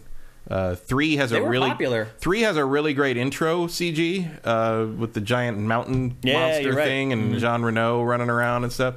Like that was just cool because of how weird it was, but I didn't like those games very much. Yeah. But anyway, they- didn't they do, didn't they do like a Smash Brothers clone with or th- kind of game with that? for an, yes, they did actually. yeah, wasn't there like a weird on a was it like Warlords or something? yeah, something like that. Yeah, it was like a weird like Yeah, beat 'em up fighting game thing. Maybe yeah. it doesn't need to come back, but anyway, there is a show launching in November on Netflix for Onimusha, and then another season of Sonic Prime is coming. Um, which did you watch the first season of that? No, I forgot that existed until yeah, you mentioned it's a kid show. It's Yeah. squarely targeted at Yeah, kids. it's Sonic. Yeah, I don't. uh, Sonic is for children. Like, Yeah. that is the whole point. yeah. Are you surprised that Netflix is going so heavy on gaming? Not really, because it's built-in IP that they that you know. I mean, obviously Onimusha questionable, but like yeah, Mm-hmm. it's it's built-in IP that you get to like you know people recognize. Yeah. that's that's the key. You know, and all you need is early early hits. Yeah. All the stuff looked pretty good. Um, and they again- have nothing else to do while they wait for Stranger Things season five. So Yeah. Will that be the last season of Stranger Things? yes, Yeah. I thought so. thank God. Well, the kids are like thirty now. Yeah, now so they're not gotta- kids anymore. That does even the last season. I was like, okay, it's starting to stretch this a little bit here. Yeah. Like, well, I don't know if you've seen some of these these kids recently, but it's just like what the fuck. Mm. yeah. But anyway, Netflix is going all in on gaming. Which, you, if you thought The Witcher was like the end of it all, you were wrong. There's just more and more gaming stuff coming, which I think is awesome. Like, I love seeing these properties that I care about um, in a new medium to see how they're handled, to see how the publishers handle them. Ubisoft has a huge hand in the Blood Dragon stuff. Like, Ubisoft, Mm-hmm. uh, much like PlayStation, has its own t- film and TV division. We that- sure wouldn't want anything to go wrong with the integrity of Far Cry Blood Dragon. exactly. I hope the guy who cre- basically single-handedly created that is involved in all that somehow. Well, the weird thing about it is that Far Cry isn't that- in the title of the show. Right, It's well- just Blood Dragon. Well, that's why I hope it's because that dude basically created Far Cry, Far Cry Blood Dragon without permission. Right. Like, Yeah. He was like, "We should do this," and they're like, "That doesn't sound very good." So he just made it, Did it. on his own. He's like, "Check this out," and they're like, "All right, I guess it does look pretty cool." Like, coolest DLC in Far Cry Yeah. history. I ran it. It wasn't DLC. Yeah, well, you're right. was it was, that a was a standalone standalone game. game. That's right. I forgot about that. And like it can't. It, and like I, I met that guy at. Uh, you remember when people used to gather for B four? yeah. Everybody get in the Basically, day we'd all just show up and get drunk like two days before E3. It's at basically the, what at it the. Cat and Fiddle because Yeah. Mm-hmm. everybody flew in early, and I met that guy over there, and he was. And I was like, "Oh, that was awesome." And he, like, he's like, "All I wanted to do was make a, a heavy metal laser game," and I'm like, "Like it was just like it's just literally." He's like, "I wanted to play that game, so I made it," Uh-huh. and it's like that's how you get great ideas. Yeah, that's true. So anyway, big stuff coming from Netflix if you're into games. Uh, next up, we found out this week that Gran Turismo Sport is going offline in January. Matt, this is probably the Gran Turismo that I have played the least in my gaming career. I, I mm-hmm. just it felt like it was supposed to be like just That's a, that's a very close race for me. Uh, the, the last six are all kind of well, the first three I played a ton, like up through A Spec. I played a ton of Gran A-Spec's probably the last one I really played any long le- length of time. And then after that, they just all started bleeding together. And I never really got into them. And this one felt As like soon a as Forza showed up, like that was the end of Gran Turismo. yeah, it really was for me. Yeah. Um, this felt like a even play Forza spin-off. Like it wasn't even like a main entry, and for, so for whatever reason, I just kind of ignored it. But it was huge. Like Yeah, this game originally this game felt like basically stalling for time. yeah. While the, while we waited Well, the next seven. big one showed up, but this turned out to be a huge hit, and like that. I think the whole story of Gran Turismo, the movie, about the guy who was like Uh, a Gran Turismo esports star Yeah, who he was, now is like playing this. He was playing this. This is the game that he trained on to become a real driver. And now he's not just a real driver, he's one of the best drivers in the sport. yeah. That's pretty insane, don't you didn't, think? didn't translate to the box office. but- no, well, because the movie was terrible, but but I still, this game will go down in infamy for that reason alone. Like everybody always made, oh, racing games, you know, playing racing video games isn't the same as driving. Oh, really? Is it not the same? Mm-hmm. I mean, I mean, it isn't. He had to. The training was hard on him, but like, it does teach you some fundamentals of the physics of it and the and the. Tra- I mean, lo- no, that's the big one was knowing the tracks by heart. Yeah, like, yeah. Like that. I mean, knowing every curve, knowing all like that. That you that is an advantage. I mean, obviously, Yeah, yeah. every every driver in that league knows knows all that, but that is something that you can't learn except usually by experience but he learned it through a video game and that gave him like a weird jump in that all he had to learn he had to basically get in shape to drive those cars because that Yeah. is literally a physical act of will i mean It is, yeah. people didn't you know oh we're just driving car like no it's very hard Yeah. it's very very well, hard Pretty much every professional driver has iRacing and has a Yeah. huge iRacing rig, like a fifteen, twenty mm-hmm. thousand dollar iRacing rig. So even people who grew up driving real cars Oh, yeah. see the value in playing Oh, yeah. video games. military pilots have flown simulators for as Yeah. long, longer than we've been alive It's true. Like yeah. the- anytime you can practice in a realistic environment without risking your life or the the you know uh, or the vehicle, do it. Yeah. like that has always been valuable. Yeah. You know, So I think ultimately Gran Turismo Sport is going to go down as a far more significant entry in the franchise than a lot of people maybe thought. or at So, least they're uh, uh, one of the more interesting footnotes. yeah, for sure. Uh, next And up, also, offline just means the online play is going away. You'll still be able to play it. yeah, yeah, obviously. you'll be able to play the single player. Just not against Although that game was kind of focused on multiplayer. It was Yeah. not when I played it. Yeah, and now we have a game that's definitely focused on multiplayer, or at least focused on uh, Ultimate Team, and that is EA Sports FC 24. The game launched last week. Didn't really even make a ripple here in the U.S. Sales were down 30% in Europe, where this game is mm-hmm. one of the best sellers every year. Now, obviously, we've talked about it before on Game Face. You know, this year they dropped the FIFA license. They're like, "Go, we can do it on our own. We'll still Didn't license FIFA all the players." them? I don't think we really know that. they could not come to an agreement on how mm. much to pay FIFA for the license, is what happened. Mm. So, probably a little bit on both sides. But sales are down 30% so far, the first week of sales for this. Well, at retail, we don't know what it did right. digitally. You're right. That is all physical. But still, I mean, that's a barometer at the very least. Its Yeah. sales are down. But Why do you think that is? Do you think people care that much about the FIFA, or do you think they don't don't think- recognize it's the same game? It's the recognition. Really? I don't think it matters. People hate FIFA. Like people, Yeah, they- nobody they likes the organization you're right. FIFA. Yeah. It's just I'm I, I'm you know I'm sorry, but EA's football club sounds like the like like that generic like also ran. You know, it, it sounds like All Star Football 2020 Right. or whatever. It's like, it- you know, it's like the, it's the the game on Dreamcast they're trying to trick you into buying instead of NFL 2K. You know? Right. Yeah. And so I'm sure like not having that brand recognition on it is hurting it. Yeah. Um, I've also seen some people that say they won't buy it because it focuses too much on women, which is like, I mean, Okay. cool, be that. you don't have Be to that play. asshole. you don't Well have to done. play as the women. Yeah, you know, I'm sure to. it's not that. Imp- you're not going to be forced to be Yeah. a girl, dude. Don't worry. No one's coming for your dick over the over the internet. Believe me, no one's coming for your dick in real life either. Period. So just there you go. And I think, Matt, that's the problem. No one's coming for the dick, and so they hate the world. I mean, let's be honest. Mm-hmm. That's what's going on here, Matt. So, anyway, this is down 30% this year. Um, already there's a controversy about Ultimate Team because one of the Ultimate Team things that everybody wants, there's no way to buy a pack of real money that will let you pay for the DLC that everybody wants. So you have to buy two, which results in you having way more fake mm-hmm. currency in the game than you ever wanted. Yeah, And then you got to spend it. Oh, I don't have enough to buy this other, so I guess got to buy a little bit more. So then that's how they get you. Exactly. Yep. And so EA is already getting raked over the coals. I mean, let's be honest. Ultimate Team is scummy in all EA Sports games. It just is. And until you guys stop paying the money and giving them the money, it's never going to change. So if you can look, I don't think it's this audience that's doing that. no, for the most definitely part. not. I think this we is, do not have a big sports audience. Our YouTube audience a little more casual. Right, but I think also more it's the people that would never even think about watching or listening to a gaming podcast or so. That's just what they do. Like you, you've said before, even if you spend this Ultimate Team's money, you're spending what three hundred dollars on the only game you buy all year. yeah, Like it's not. You're actually much. saving money ultimately, yeah. compared to us anyway.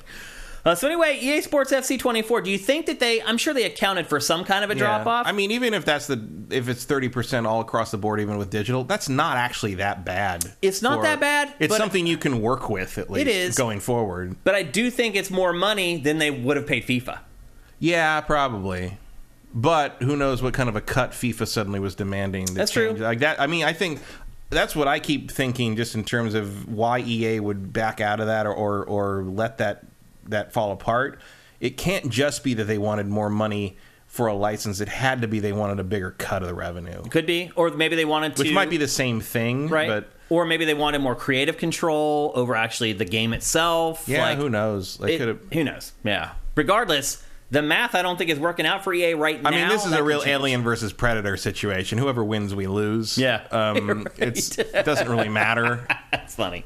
But Yeah. and FIFA's apparently going to try to make their uh, own game. So Oh yeah, if they can find somebody to make it, and you know it's just going to end up being a mobile piece of trash. Be my guess. Um, next up, we got news this morning.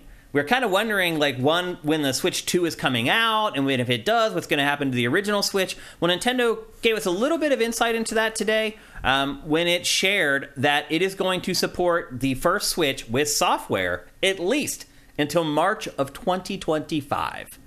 What does that tell you about Switch Two, Matt?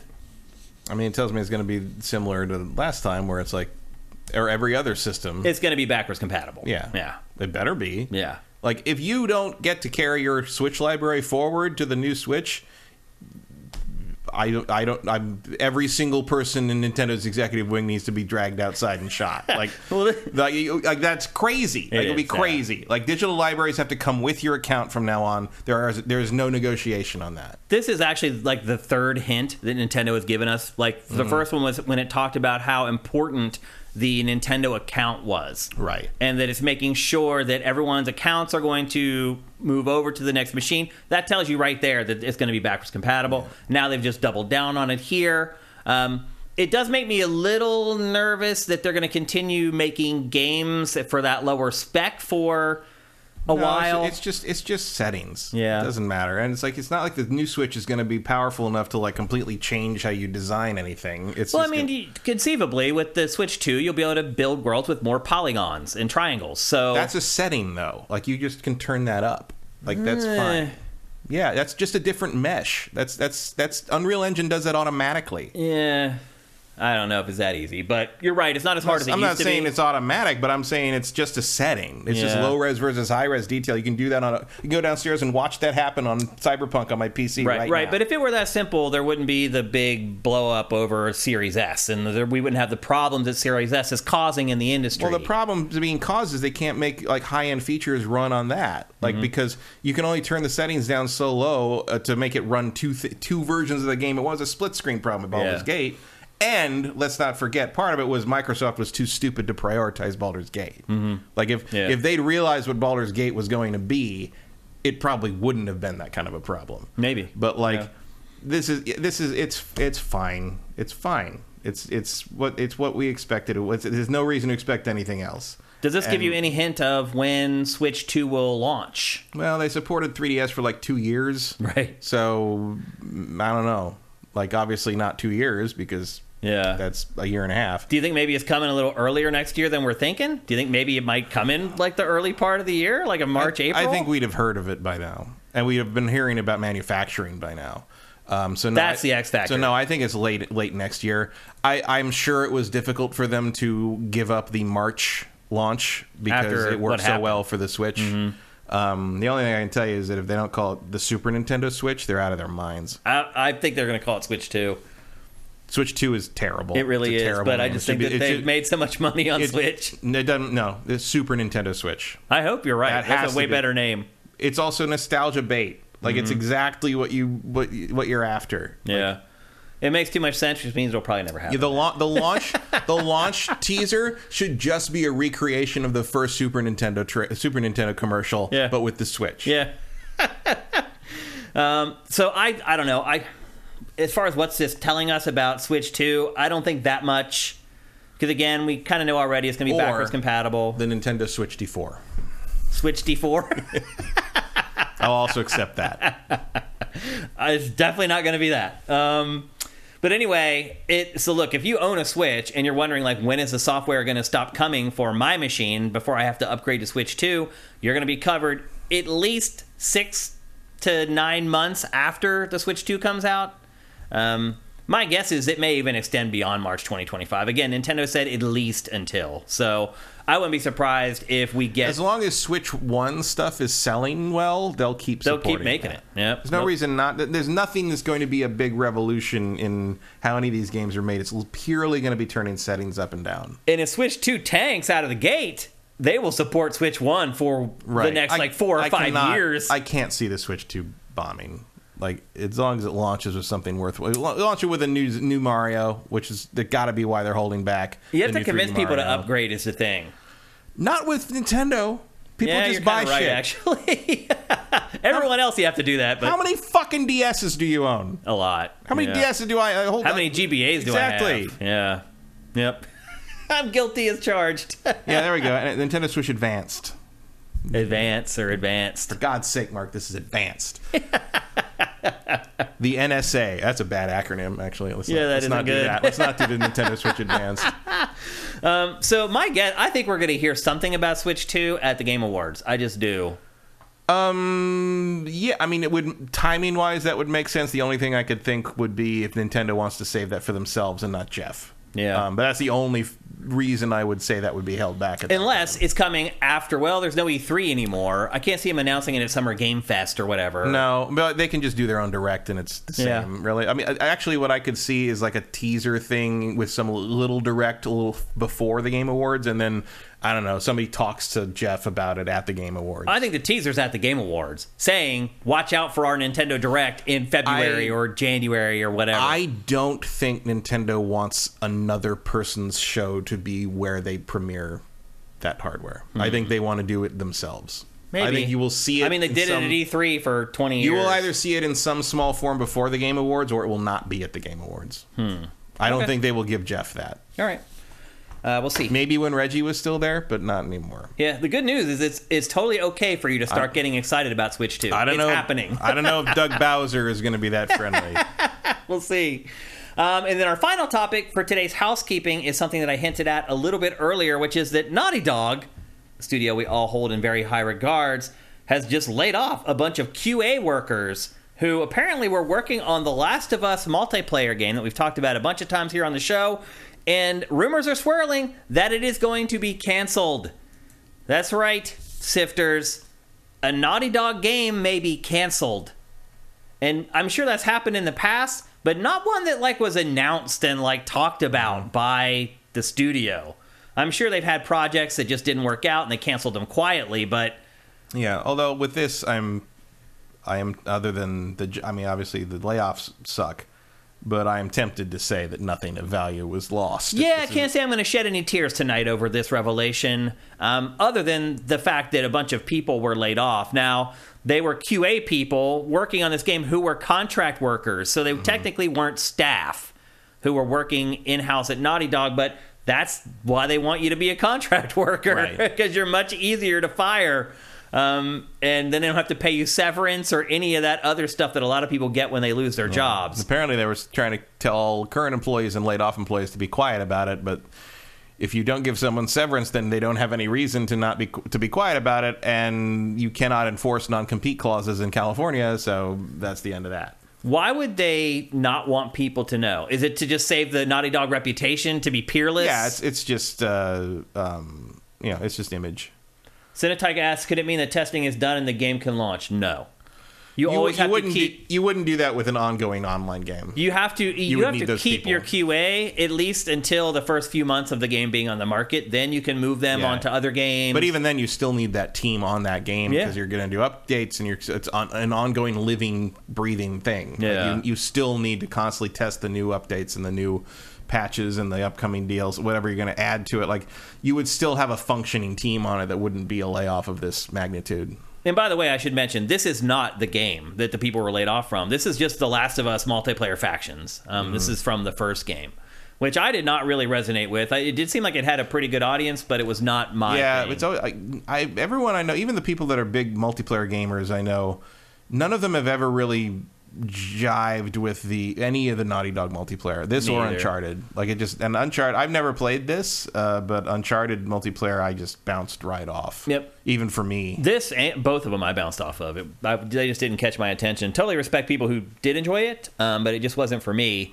Um, so yeah, I'm with you, Matt. To me, this isn't really that huge of a loss. It was not like I was waiting for it with bated breath, and I would rather Naughty Dog work on its new fantasy game or whatever the hell else it wants to work on, other single player stuff. I mean, they're doing on- something because mocap started again. Yeah, Uh, we don't know if it's Last of Us Three or whatever that fan or something else. It could be anything. yeah. Um, I'm hoping the next game is the new. But IP. if the if But- the SAG strike hits video games next, that might get put on uh, put on ice for a while. Yeah. Um, I generally just don't generally like third person multiplayer games. I usually like to play first person. Um, third person always just feels a little clunky to me. There have been exceptions. I enjoyed the Assassin's Creed multiplayer mode for a couple days Mm-hmm. I mean, I, it can definitely out. work. Gears of War works just Right. fine. Yeah. But like, just something something never quite clicked about Uncharted or Last of Us as multiplayer. Also, like. I never in a in in all the hours I've played Uncharted and Last of Us at no point have I ever been playing those and thought you know what would be great if I could play this against other people like it's just Right. not it's so not what I want out of that game Naughty Dog's great at making single player games. Yeah. Just stick to doing what you're great at. Like you don't have to have a multiplayer. stick to the rivers and the lakes that you're used to Look, I'm sure Sony Corporate is like, we need you guys to create a game that lives for the next seven years so we can keep making money off of your fans for the next seven. I understand why they oh, tried. Oh, sure, but, not everybody's gonna do. I mean, and also, especially Naughty Dog feels like a company. It feels like it's if you got to have inspiration there. Yeah. Like the stuff is so over the top and time consuming and and detail oriented that if you don't really love and believe what you're making, it's, gonna just come not through gonna, in the work. It's, yeah, it's just not going to be there. Yep. So it's probably a much better use of everybody's time and and Sony's money to just let Naughty Dog put out what Naughty Dog is best at. Agreed. Yep. So there you go. Give them freedom to experiment, but this doesn't feel like something that they wanted to do. yeah. It felt if this feel, felt like a, I, I would prob I would also put money on it being a top down, uh, let's say request Right. from the from the company that wants what ten games as a service Yeah, out. they're like, we'll give you 30 people years." to Yeah. tinker around and see if you can find something, and it sounds like they didn't. So we'll see, but it sounds like it was canceled to me. Personally, I'm not going to shed any tears over it. Um, and that's it for our housekeeping for episode 360. We're just about to get into the heart of Game Face 360, but before then, here's a word from our awesome sponsor, LS Cream. LS Cream is a fine cream liqueur created by fellow gamer and sifter Stevens Charles. It's inspired by an ancestral recipe from Haiti called Cremas, and a double gold winner for its original taste at the New York Wine and Spirit International Competition. LS Cream can be enjoyed on the rocks or as a mixer for drinks with its rich blend of fresh cream and neutral grain spirits with notes of coconut, vanilla, cinnamon, and nutmeg. It's great in coffee or to make espresso martinis. To learn more, discover amazing drink recipes, or to track down your own bottle using a handy store locator, head to creamls.com slash sifted. That's creamls.com slash sifted. So as it turns out, I was unable to turn my aunt onto LS Cream as I had hoped mm. because she got here. She works for, as it turns out, she works for Mattel. She had worked for Kraft. She now works for Mattel. And also, by the way, I was like, hey, you have any in, inside lines on like Transformer stuff? And she's like, oh yeah. And I was like, well, you need to hook me up. like, Mattel doesn't make Transformers. I thought they did. Hasbro makes Transformers. Oh, I thought they were the same, like No. under a same umbrella or whatever. Mattel, no. Mattel and Hasbro are the last standing toy companies. Wow, that's kind of crazy. There has been some talk of merging No. every once in a while over the years, but it hasn't happened. And, and honestly, nobody knows. No, that wouldn't do anybody any favors. Yeah. Like, Hasbro's just successful enough to not need it, and Mattel is way too successful. The funny part is she was like, "I do." She told me that she did have like people that she could talk to with the tra- with Transformers. I mean, everybody in the toy industry knows each other. Oh. It's a small, it's a small world. Interesting. Um, but anyway, also, Mattel is trying to do some Transformer stuff right now, which is uh, Probably not gonna work out well. uh, well, I might be able to get it to you for free, Matt. no, I'm good. That's, I've seen it. They're fine. It's, we're all right. Well, I did not get to turn her on to LS Cream, unfortunately, because she was staying out by Mattel, which is in El Segundo. Mm-hmm. By the way, I almost was killed driving to pick her up. Oh wow. by a road rage incident. I was we were creeping along and my nav was like get off this exit. And I'm like, "Okay." So I looked at my back mirror, nobody. Go to pull out of the traffic to get off the exit and some guy comes screaming up beside me like 100 miles an hour and almost hits me. I swerve over. He pulls over, gets out of his car and comes up and like is trying to like kill me. His 4-year-old daughter's in the car. Guy is losing his mind. And I just looked at him and I was like, what the hell? And I just took off. And I'm like, why am I mm-hmm. even going to deal with you? So I just took off. And it turns out you get to the end of the exit, there's a stoplight, and I was stuck there. And that dude pulled up and I thought he was going to kill me. Hmm. He's like, you don't know who you're talking to. You don't know who these. I'm like, dude, you're losing your mind. Why would I know who I'm? Why would to? I know? You almost hit me. I ignored you and went, and you're still here yelling at me? Like, I'm trying to talk reasoning to this guy, and he was literally out of his mind. I really thought he was going to shoot me and kill me. The people sti parked next to me started calling 911. It was insane. I looked over, there was a woman who was like, like mortified. And I was like, okay, this is serious. Like, I at first I'm like, am I overreacting? No, this guy was psycho. He, I finally convinced him he was being a nut job. He gets back in his car and peels out and takes off, runs a red light, and almost hits like a person walking across the crosswalk. I'm like, what the hell? So anyway, I then pick her up, and she's a big Packers fan, and it was Thursday night, and they were playing on Thursday Night Football. And so we didn't go back to our place. We ended up going to a bar in Santa Monica so she could watch her Packers, uh-huh. and we watched football on the beach or whatever. So I did not get to turn her on to LS Cream. I did mention it to her, though, that I was like, oh, there's this drink I wanted you to try. She does enjoy drinking, but she never made it back to our place before we had to take her back to uh-huh. her hotel, unfortunately. But you guys should try LS Cream. Just go to creamls.com slash sifted. That's S-I-F-T-D.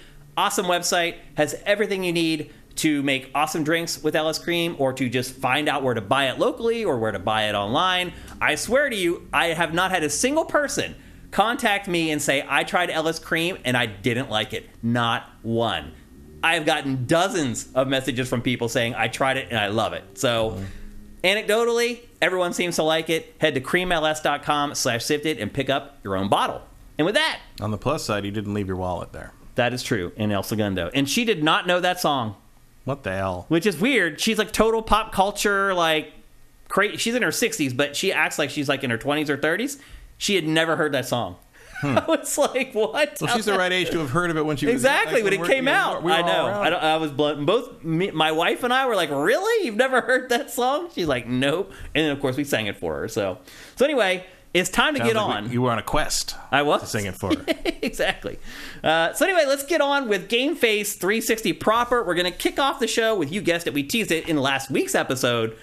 Cyberpunk 2077 Phantom Liberty, the last piece of story-based DLC for Cyberpunk 2077, coming several Really, years. the only the only piece of story. coming several years after the base release. We all know the story of how it launched. It was a disaster on PS4 and Mm-hmm. Xbox One. Played much better on PlayStation 5 and Xbox Series. Um, Referenced even in the ad campaign for this. right. Yeah. Like I don't know how they. I'm props to that final line in the commercial. If you've seen the one with Idris Elba walking around, Yeah, yeah. And at the end, he's just like, "Just remember, the game is fixed." Yeah. And I'm like, "Oh, I, I, I see double what you did there. there. Yeah, okay." it's pretty great. And it launched just a couple days after CD Projekt Red launched Cyberpunk 2077 2.0, which is what Matt and I talked about in last week's episode. But today, we're going to actually talk about the game. And I would argue, Matt, that this is kind of like Cyberpunk 2077 2. Yeah, I mean, the story's about as long as I would say the main story in the, the original game. Yeah. It's about 18 to 20 hours long. I don't know how much time I spent. Probably 30 hours playing the base game to finish it would be my guess. Well, my current save, because I started a new game when 2.0 hit, and I played up until you know up until the point at least where Phantom Liberty opens, uh, is is available as a quest. Um, I think at this point I'm around 50 hours Total. total for the whole thing. Yeah. um, and I'm clearly not. I'm not remotely done with uh, with the main story. I, I've done one branch of the three, basically, because Mm-hmm. Yeah. one branch of the three gets you to where you need to be to do um, to do the uh, Phantom Liberty stuff, Mm-hmm. uh, which makes sense. But uh, I'm I think I'm like two quests, two two or three quests from the end of Phantom Liberty. Um, it's meaty. It's it's big. it's real. It's it's for real. I'm not. I'm not even. and there's a bunch of side finished with it. stuff. There's more. There's a whole fixture with more gigs and and stuff. I mean, it's it's a it's a big chunk. I mean, it's just like you know, uh, uh, Heart of Stone and uh, Blood and Wine. Like it's Yeah. a, it's a significant like chunk of content. Yep. Now we're coming from two different perspectives here. I'm coming from the perspective of I finished Cyberpunk 2077 and then started playing this. You're coming from the perspective of you haven't finished it and you started playing it. So mm-hmm. let's talk about how it starts. So for me, all I had to do was hit continue to when I the the main boot screen booted up. Hit continue. It drops me back into the open world, and then I get a phone call, and it says, "Hey, go here." And then I go there, and I will say this: when I got there, it was like this checkpoint with like dozens and mm-hmm. dozens of soldiers. And the first three times I tried to start it, they attacked me. And I got into these firefights that lasted for like 20 minutes before I ultimately died or just gave up and drove away Yeah, I think you're not supposed to get too close to the checkpoint. in the car. Yeah. Because what I did was the, the third time I parked like a block away and walked right in and no mm-hmm. one said a word. Yeah, because you're supposed to basically stop and walk to the side here where this scene happens. Yeah. Whereas, like, if you get too close, they start to, the little eyeballs start popping up, and like, you know, like, Yep. they're like, oh, and so yeah, and it's literally like supposed to go through that 50 checkpoint, yeah. dudes that attack you. Yeah. So you basically you walk until you find this girl, and that triggers the opening cutscene where she makes Johnny Silverhand disappear, which we're seeing right now. Um, and for the first several hours of this DLC, Johnny is gone, and she is the voice in your ear. Mm-hmm. But then I don't want to spoil too much. Things eventually change. Yeah, well, I mean, the the thrust of the story is trying to find her. Yeah. because She- again. They don't know what cyberpunk is. um, they get the cyber right, but the punk part no, because lit- basically, the literally what has happened in this cutscene is is she asks you if you are a bad enough dude to rescue the president. Yep. Like, and I don't know if there's anything less cyberpunk than teaming up with the president of the United States. like, I really don't. I, I can't think Although of another this thing. president is pretty badass. She's pretty cool. Um, they also have not, at least so far in my game, have not answered the question of what she was doing flying over Night City. Right. Because so in the, it, it's interesting because it gets into the politics of the world of cyberpunk, which is which are interesting, but most people aren't going to be familiar with because it's not really relevant. and You'd have to read a lot of shards or the RPG source books. But luckily for you, I have read the RPG source books. Um, but basically, Night City is a free city, which means same and North and South. There's 51 states in the new United States. North and South California have divided into their own things, uh, but most of the Western states are what are called free states. So they participate in the federal government, but they basically do not listen to the federal government. They basically are their own entities. um, but they get the benefit of being part of the United States. Uh, and then Night City is a free city. Night City was neutral during the the un- unification wars, and basically can do whatever it wants, Mm-hmm. which is handy for an open world game because it means that you don't have to pay attention to what would be legal or illegal outside of what Night City does. Yep. Um, it's also useful for a tabletop RPG in that regard. um, so, but so the question kind of becomes like, there's not really a lot of reason for the president of the United States to be this far west. So the reason she was out here is an open question early on. Yep. Um, and then the girl that you're looking for the is like- Netrunner girl in the opening cinematic Yeah. is supposedly with her on the She's plane. with her on the plane. She's like the basically the pres- the president's right hand hacker. Yep. Uh, and like Netrunner. and when the and the, the plane going down is actually a really cool scene. Like they, it's a very impressive It's yeah. little sequence. You'll see a little bit. You'll see it in here actually. It's in the Um, B-roll. And she disappears early on when you're escorting the president around like a real punk would. And Well, she's uh, supposed to be in the plane, but you get to the plane, the plane's just destroyed. it's Like, destroyed, like- but the president's there and she's not there, yeah, everyone's dead or thrown around or whatever. Like it's, except for the president nasty. somehow. Well, she was in a the the secure pod, Right. And nobody else got in the pod. Yeah. um, get off of my plane.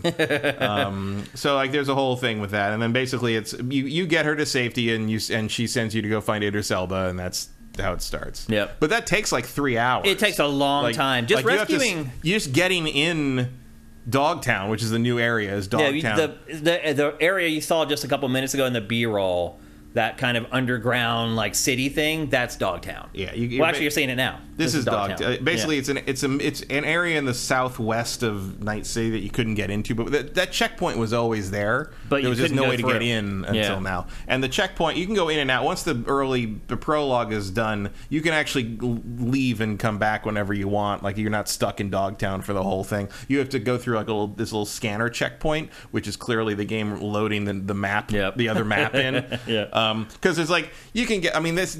Oh wait, Matt, how did you start it? Same way. without having finished it. You just get, went to that same point You and get the same phone call, and go over there, and you have the same cutscene. Okay. it's the same thing. As long as you finished, I think the mission's called transmission, uh, which in the main story is where you uh, you're looking. It's it's like the the midpoint of the Judy branch of the main story, where Mm-hmm. you're looking for. I think her name is. Uh, um, I now I can't remember her name, but she's she's the hacker Johnny knew who basically digitized herself into the into cyberspace. Yeah. and you have to finish that mission because you do need to have a pre-existing relationship with the Voodoo Boys and to have encountered the Black Wall to understand part of what's happening in this story. Mm-hmm.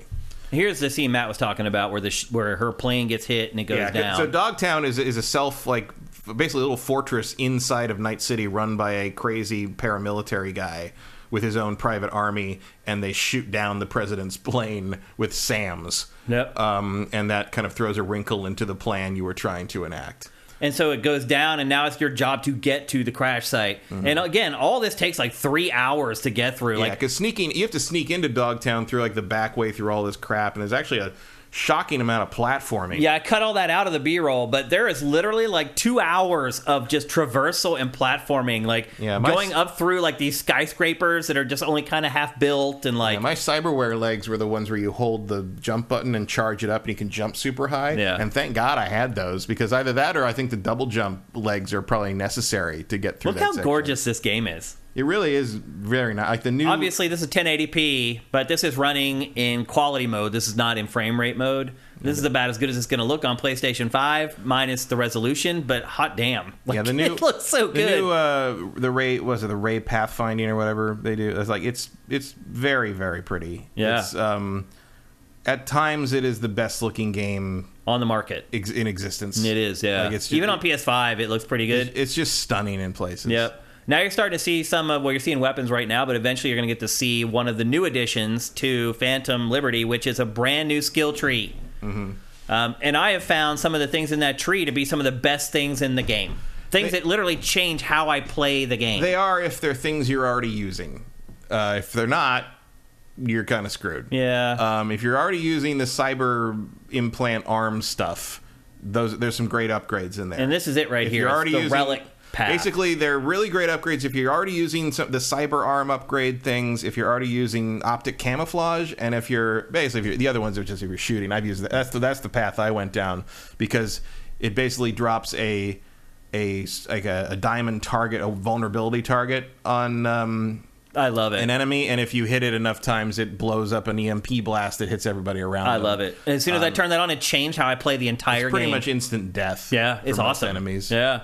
Again, after having played the entire game, it changed how I play the game. Every moment to moment part of Mm-hmm. this game, it changed how I approach it. And my character is very different from yours. Mine, You know, you're you're going. It looks like you're going all body, Body, technical ability. reflexes. So I have I have 20 intelligence, 18 reflexes, and 20 technical ability. I am basically a mage. Yeah, you're the exact opposite. I'm the gunner, basically. Yeah. Um, and uh, I can kill people with quick hacks before they even see me, which is awesome. which is fun. Like it's, yeah, it's a lot of fun. yeah. Um, but there was a period of, and the, there's, it was interesting because there was a period of time where like I realized that you get perk points and good bonuses from like solo stuff, which is like only shotguns in close range. So I actually did run around just killing random guys with shotguns for a long time with Yep. no bonuses, no skills attached. I mean, they're still fine. You get a powerful enough Yeah, gun, yeah. Good. Um, but I did that for a long time to get my solo rating up to like 30 or 35 because I wanted the, the perk points Yep. for other things. This really is one. We say this all the time, but this really is one of those games where you can play it exactly how you want to play it, in Yeah, the way, and it's is no- drastically different. It does play different, but there is for once there. I mean, there's probably a better way to min max one way or the other. But like, like I'm pretty sure the uh, the quick hack stuff is probably still the most powerful thing in the game, like it was before.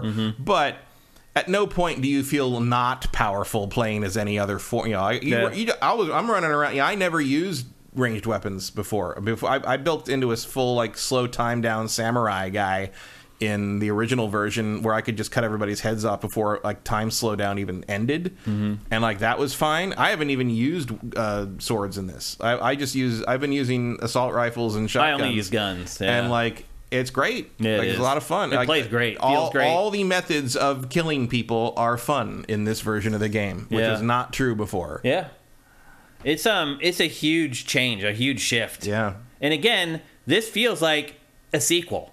I mean, it's like 18 to 20 hours long. That's longer than a what, half of video games that are released probably? Yeah, I mean, this is probably about the same length as Spider-Man 2. Yeah, and it's 30 bucks. Yep. Like I I haven't quite finished it yet. I already feel like I've got my money's worth and then some. Yeah, well, on top, and on top, I mean, just I've replayed the game and enjoyed it way more than I did before. Like I've played, I have played this save more than I've played this game completely, like total for the last three years. Wow. Like this, this, this 2.0 plus Phantom Liberty completely changes the game into a much, much better experience. At least for me, this is the just the fact that the perk trees are interesting now that like you Mm-hmm. can make an interesting character that's like oh now instead of 3% more damage on the quick hacks I can line them all up with some guy, and then like the second one only costs half RAM, and then if I activate this over, I have an overclock ability, which basically lets me spend even beyond my RAM. But if I'm spending beyond my RAM, I'm doing uh, health damage to myself. But I can keep doing that, and then like there's basic other like perks like around that that I can get that heal me based on how much damage my quick hacks do. Like so, th- Yeah. you've got this give and take thing that it all just kind of works in a circular manner. Once you're fully upgraded, you walk around like a goddamn god. I I don't think I can die in this anymore. Um, my health packs regen so fast that like I'm always have health, and as long as I remember to use health, I'll never die. Mm-hmm. Yeah. Well, I I also have a um, I have a cyber upgrade that like. One of them is just a time-based thing where if it, my health drops too far, it automatically does a health boost. Yeah. And I have another one that if I die, it just resurrects me. it's, yeah, it's, it's literally You called, literally will never literally called a second heart. I didn't. It has see like a three minute cooldown. I Yeah. was like, all right, that was fine. There's but a- I have never died in the in this version of the game. I have. I've died a Um, couple times, but like I fought a boss in this. Um, I died when I fought, tried to take on that whole checkpoint. Is when I died the first time. I mostly almost I almost died similarly because there's a one of the side things in this is is stealing cars for El Capitan, who's one of the the fixers from the original game. Yeah. But um, and they it's like a little steering wheel icon that pop, pops up everywhere. If you do enough of them, you get to do a big heist mission, which gets you a really good car, Ah. um, which has wep- a weaponized car because there's weaponized cars now that have uh, machine guns or missile launchers or both sometimes. Yeah, yeah. Um, which is extra funny because you can drive in and out of the checkpoint. We drive in and out of that checkpoint at Dogtown. They scan you, and it's like you know scan. I'm like, I don't know what you're scanning for because I literally have military equipment in this car, so I don't know what else you're looking for. Just, Yeah. I'm just gonna drive on into your fucking city. Um, but like uh, so you can get that which is really cool however you have to deliver the cars to him at his garages outside of dogtown so if you pick one up in dogtown you got to get out and go through the checkpoint so there's two things that can happen when you pick one of these. One of them is you can be attacked by random gang members who want their car back. And if that oh. happens and you're trying to go into the checkpoint it also aggroes the mili- Right, paramilitary right. guys. And i got in this whole fight where i was like four times over this happening and not being able to get the fucking car out of the and all these guys, 40 like military guys attacking me and like they, they blew all my tires. So i'm like just like driving around on rims and i can't get away from them and i ended up having i almost died fighting off like 40 of them at one Yeah. point. And i just hid behind a car and they couldn't find me and left so i drove on I, but the other thing about that is like the other thing that can happen when you're stealing the car is, is he'll be like oh i my, the client wants it now so you have you have to get here in a certain amount of time and if you don't get it there in time you just get less money. It's Yeah. fine, and he like makes fun of you basically for sucking at your job. Uh-huh. but sometimes it's usually it's fine. A couple times I've gotten a time that's impossible. No. One time I was four kilometers away from the from the uh, the drop point. And the timer came up with 45 seconds, and I'm like, "No, that's Not not, that's not a possible thing." Yeah. Also, one of the being very like focused on like how far I have to go versus like how fast I'm going. Why are the why are the distances in the in the GPS kilometers and the cars are miles per hour? I don't know. Like, Trying like, to I, like keep I know both sides happy, I guess. like I know because like you know the cars are miles per hour because it's California, because Right. America, right? Yeah. But why are the why is the GPS in kilometer? in an alternate world, we took up I the guess metric system. I guess because my eyes are made in Japan. That's why. Oh, you're right. That's why. It's the, it's the Kiroshi optics. That's, That's what funny. does it. That's what does it. That's funny. But um, that is one of the only complaints I have about the game is that I think it's I think there's a bug in the in the you got to deliver the car in this amount of time Yeah. thing because some of those times are way too low. Yeah. Now the fights are challenging, but your chances of dying in the fights are so slim. Like, Yeah. Well, especially because by the time you take this on, you you're pretty well built. oh yeah. I mean, you're Well, you also can completely respec now. Yeah, you you can just wipe out whenever you want. everything. Like Matt and I were talking before the show started today about how we'll come to doors where it'll say you need a certain amount of power Yeah, to open like the that. door. Right? Yeah, like right there. And we'll sometimes if we're close, we'll just go back and we'll respec to open the door. Yeah, I did that last night. I got to a door that required 20 strength, and there was there was a way to get back around and climb up Right. here and go. I'm like, you know what? Respec 20 strength, 20 body. Open, Open the thing, door, go respec back to the old my old spec. Yeah, it's like You can jimmy it a little bit Yeah. for sure. Um, these are, however, I would say the toughest enemies in the game. Oh yeah, yeah, for sure. and there are like little like if you sometimes you'll see like three green skulls on the map. Mm-hmm.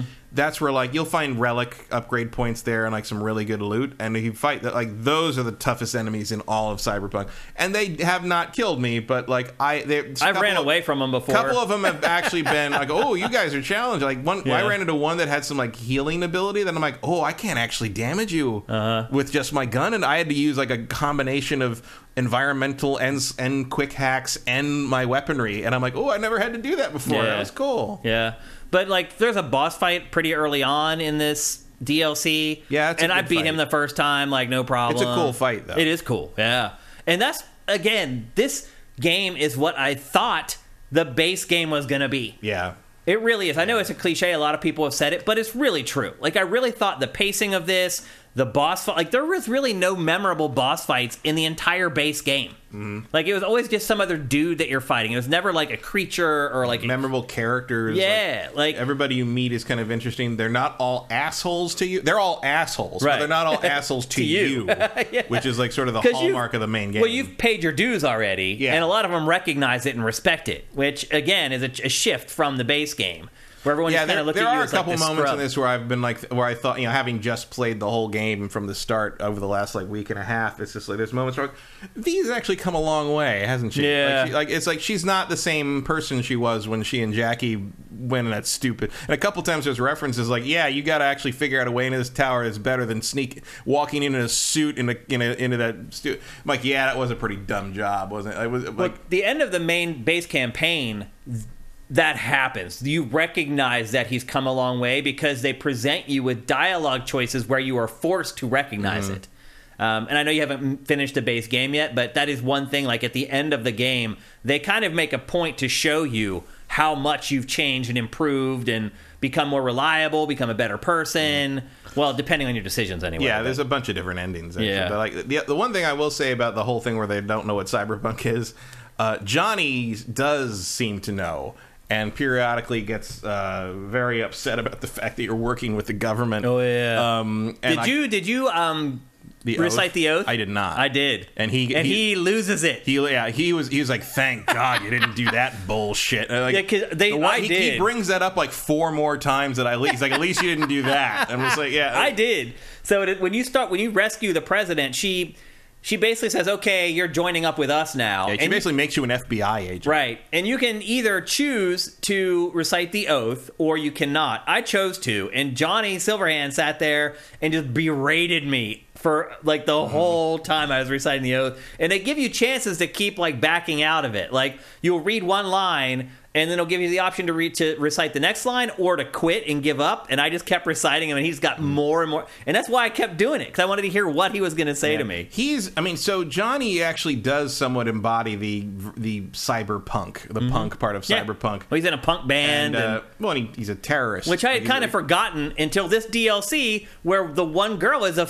like a fan of like a Mm-hmm. big music fan, and she's like, "Well, I didn't really like their second album," and I had forgotten that he was even in a rock band in Oh, the yeah, game, Samurai. right?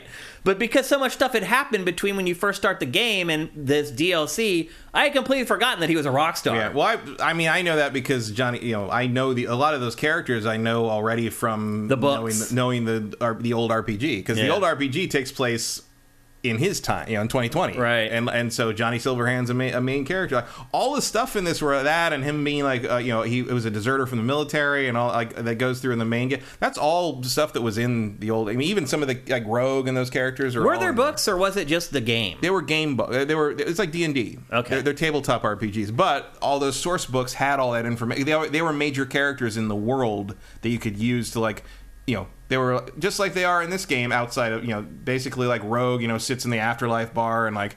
You know, they talk about all the good old days. Like that's the original tabletop RPG. Okay. so that took place then. This takes place fifty years later. Gotcha. Um, so there is a, there is an element of like Johnny could be commenting on like you know we were cyberpunks back in the day, which is actually literally true because they are they literally call themselves cyberpunks in that game, which is very weird now to us. Uh-huh. But that was the genre was not a genre, right, really. right. Back then, that's Um, crazy.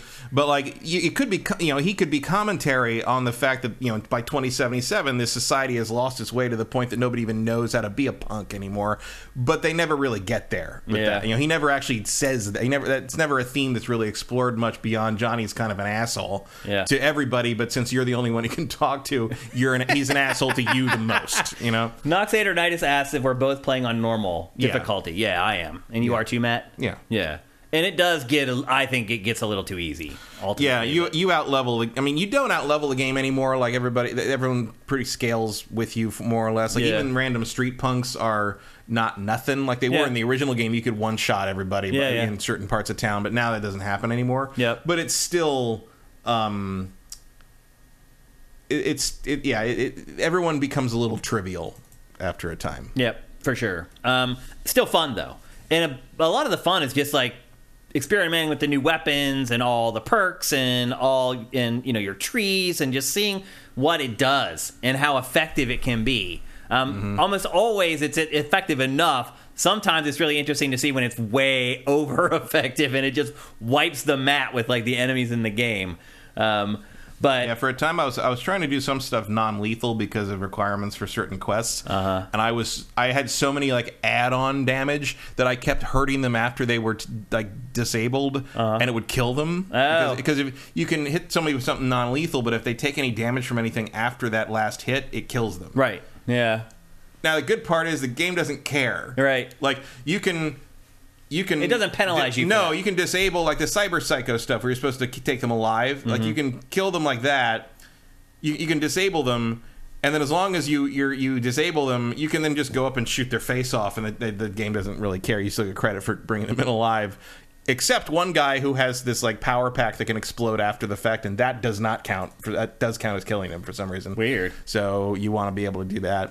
It was nice to see that and that that he was a, just the cyber psycho boss, but it was nice to see that enemy type come back as a high level boss in some of those three green skull areas. Like there's some nice surprises in this. Yeah, Like, for sure. And just nice throwbacks to remind you of stuff that happened earlier in the Yeah. game. Like, it was great. Just, just stuff that should have been more. In, I wish that that had been more a thing in the main rest of the. game. I wish those three skull areas were everywhere. Yep. I agree. Um, Little it- more nooks and crannies, more things that are challenging, more things that are interesting to find. more reward for poking Real reward, around. Yeah. And the 2.0 is better about rewarding you for things In general. In general. Yep. But the rewards for the stuff in the Phantom Liberty stuff are just above and beyond. Oh yeah. Like very quickly, I had replaced my arsenal. Yeah. That I had really used for the last like ten hours of the game And there's like a lot of of the base game. and like the shards that can upgrade. I mean, you can find shards that upgrade different skills, but you can also find upgrade sh- upgrade shards that give you more carrying capacity. Shards that give you a free perk point. Like Mm-hmm. Yeah. there's, there's some real stuff in there. For sure. Um, Notsirk, thank you for Twitch Prime. And Noxiator follows up by saying 2.0 is noticeably easier. Playing on very hard feels appropriate. Maybe. Maybe How do you switch to difficulty, actually? Once at, you've at the al- very beginning? 'Cause I'm continuing sure from that- my other I'm sure there's an option in there somewhere. I, Yeah. I don't remember. I think you can change it whenever you want. We generally play everything on normal because that's what most people play it on. And if we're evaluating it, you know, for other people, you know, it's not going to help them very much if we're playing it on a difficulty they'll never play. I don't know if I'd consider it easier, although I did die more in the original, but I don't know how much of that was just. It feels smoother, I guess would be the way I'd say. And maybe that does count as easier in the sense that you're not going to hit difficulty spikes quite as often. Possible. Yeah. Um, and maybe the, the, the, the. You're not going to wander off into somewhere and run into guys that are 10 levels higher than you. Like, that just Yeah. doesn't happen anymore. I was surprised how long it took before I ran into what's his name, the the big actor who's the star of the DLC. Idris Elba. Yeah, it took a long time before you run into that guy. Yeah, you gotta. It takes. You're a few hours in before you find. him. Yeah, which and he's like the big poster boy for this DLC, but you don't see him for quite a while once you start playing it. So just something to keep in mind. He's there. It'll just take a little while for you to get there. Um, but for me, this is one of the best games of the year. Like this mm-hmm. DLC, it's the length of a full game. It's one of the best games I've played this year. Yeah. and it's thirty bucks. and it's like it's like a No Man's Sky kind of comeback story. It really is, yeah. If you played this initially, like first of all, like this isn't. If you played the PS4 and Xbox One version, you can't play any of this. This is mm-hmm. only for PS5, Xbox Series, and PC. So that's one thing to keep in mind. However, if you have the PS4 4 version or you bought the PS4 version when it came out and now you have a PlayStation 5, you do get the free upgrade to PlayStation 5 and then you can go on and you can just play it. And it'll have all your saves and all that stuff in there as well. Although, I will say this, my saves got wiped. So, like, the only saves I now have when I go to load a game are any saves that I've created after 2.0 launched. Mm-hmm. I don't know what happened to all my saves from the when I played it before. That was there was something something similar happened with the cloud save stuff with Witcher Three, and I can't remember how I fixed it. But you probably can. I probably can dig them up somehow. get somehow. them back some because there's something like that happened where like you like it wouldn't recognize the previous ones, but there was a way to kind of brute force it by Yeah. specifically forcing. Uh, I, I had to do that for Witcher Three. I can't remember how because I didn't care on this because I just started. I Yeah. literally I literally deleted all my saves. Really? And deleted the game and reinstalled it when 2.0 Wow. hit because because uh, CD Projekt was actually saying like you might want to just They fresh- said to do that, They said you might want to just fresh install. Yeah, clean install. Um, and honestly, that that was a good. I, I mean, I had a problem with The Witcher Three when they did all the upgrades and stuff that last time because um, there was a bug where if you had, um, I think it was if you had saves in there that did not have the update. If you like, if you had saves from previous versions in there, it never capped the auto saves. So at a certain point. Like it was, it was complaining that I had no room for more auto saves. Like maybe this was like sixty hours into my Witcher Three new playthrough, Yeah. fourth play, whatever. And I look, I finally I had to go. look- They're like, "Oh, check your saves." I look on my Xbox. There are thousands of auto saves. There's supposed to be six. It's supposed to just rotate through. sa- It has not been deleting the auto saves. Every single had, auto like, save gigs of it has ever done in 60 hours of Witcher Three. Where I had to delete them all manually. Oh my god! I put on like a podcast and went uh, and did that for like that. an hour. Oh, my God. And then they're like, make sure that nothing is old saves. yeah. Make sure make everything. They could pick up on it. Yeah. And all you had to do was load it up and save it. You know, even if I want to keep my old, I'll load it up, save it. Now it's the you know whatever point oh whatever thing, and it was fine after that. But I played for that long, and, I, and like it was like your Xbox is full, you can't save anymore. I'm like, how in the world is that possible? Yeah. because there were thousands of autosaves on it. Wow. So maybe there's some sort of limiter on maybe you know that that was maybe a cloud thing. You know, maybe Cyberpunk does something to like make sure that doesn't happen to it. Yeah. Because I have been checking. so, crazy. Um, so anyway, uh, someone asked me on um, Ask Shane Anything two episodes ago, I believe, about like the best DLC or my favorite DLC of all time. this shoots right up to the top. It's right there with like Blood and Wine. Yeah, this and Blood and Wine are way up there. It's amazing. Like it is literally some of the best deals. It again, it feels like you're playing Cyberpunk 2077 2. It feels Yeah. like a sequel, and it's one, big one enough of to the, be one of the sequel. things that CD Projekt Red seems to do that I think is really smart with this is they let the I, I think as I understand it, most of the team that makes these DLCs are the main team that made the game in The the, game, first place. yeah. So you're getting DLC made by people who know who know this game and the tech to make the game inside and out after Yeah. having just made the the base game. Yeah. And they're taking everything they've learned and applying it to this new thing where they're free to do almost anything they want. And that's why you that get the seems awesome to work out pretty well. that we were talking about. These little nods to moments in Mm-hmm. the base game. Like I don't think that stuff happens unless you're somebody like that. Yeah. So just amazing work. It's really amazing to see how CD Projekt Red has pulled this game up out of the muck. It's mm-hmm. like it was. It's like it said to itself, "We can't do this. We can't." Put this game out there, have it be a complete disaster, and have it soil our reputation forever. We have to fix it, and it did fix it. It and, and to be fair, they've done that with every game they've it, ever do, it released. you're right. It does it every time. And I will say this: there are still some bugs hidden in There's the some game. weird stuff in there. I mean, any open world game's gonna have some of that. But I had like the bouncing car that just started bouncing Yeah. like crazy, and like It's just it's a lot cleaner than it was. It However, the, the, Yeah. my favorite one I ran into was I was sneaking. uh, There was some gig, but I was sneaking around uh, like some area.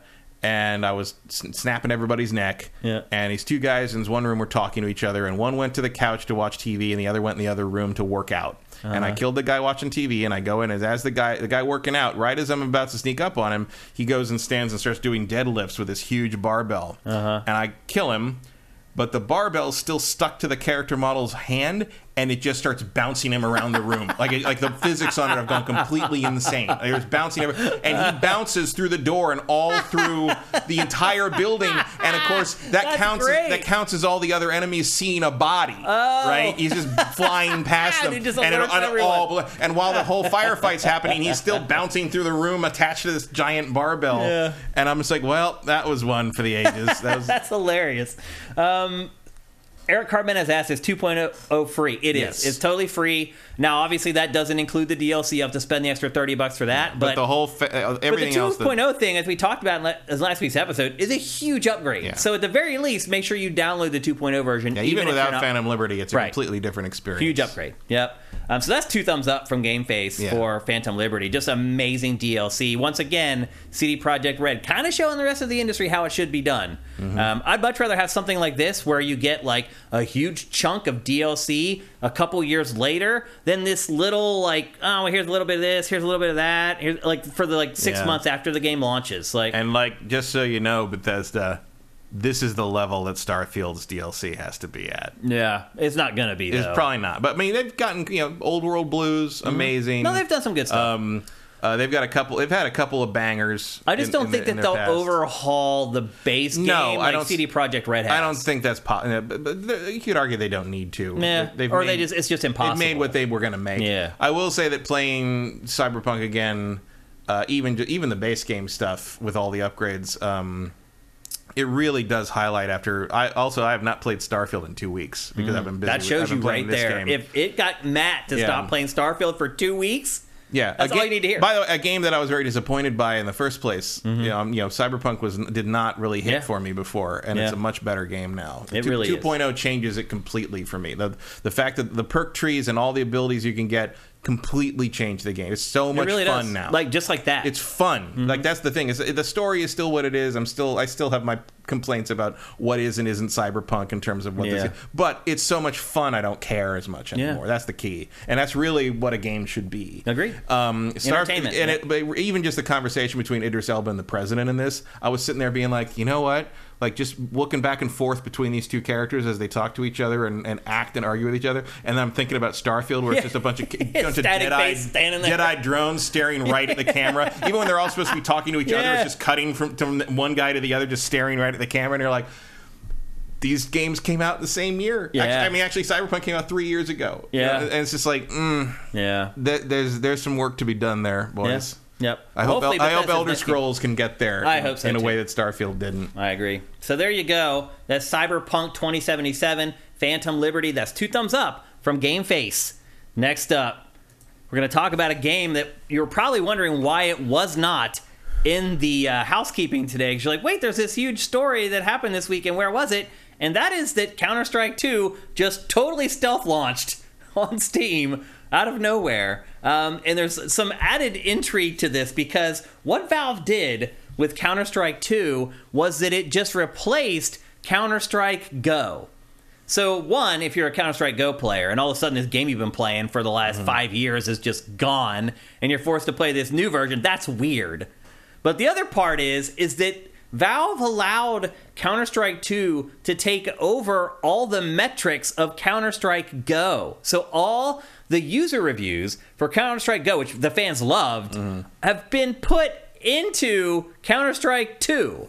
Which generally the fans do like, but not quite as much as Counter Strike Go. And so people are like, wait a minute, like, I haven't actually reviewed Counter Strike 2, but my review is appearing below Counter Strike 2 on Steam, which is a little weird. Like, every once in a while, Valve does something like this where you're like, what? Like, that's mm. out of character for Valve. Like, yeah, although part of that could just be like, who fucking cares? Like it's it's so minor and it's so like but people do care, unfortunately. yeah, but like people people care in the sense like, I just like no one cares if you who you, no, your integrity as a reviewer is not on the line here. It's just a weird thing they decided to do. Well, they're just saying that, like, and if, if they'd wiped all the reviews, everyone would be whining about that too. Like, it's, it's, No, I don't it's- think so. I think so. They'd be like, "Where'd my go- thing go?" Now my Counter Strike Two Go opinion isn't preserved for posterity and the rest of humanity. oh, you mean if they wiped it instead of, like. Yeah. Oh, They wiped all the reviews and. Well, what and- they should have done is just left Counter Strike Go there and started a new product page for Counter Strike 2. Like, then it- people would still be playing Counter Strike Go. no, they just take it off so you can't download it or play it anymore. Although you can still Then play. why do you need reviews for something that doesn't exist?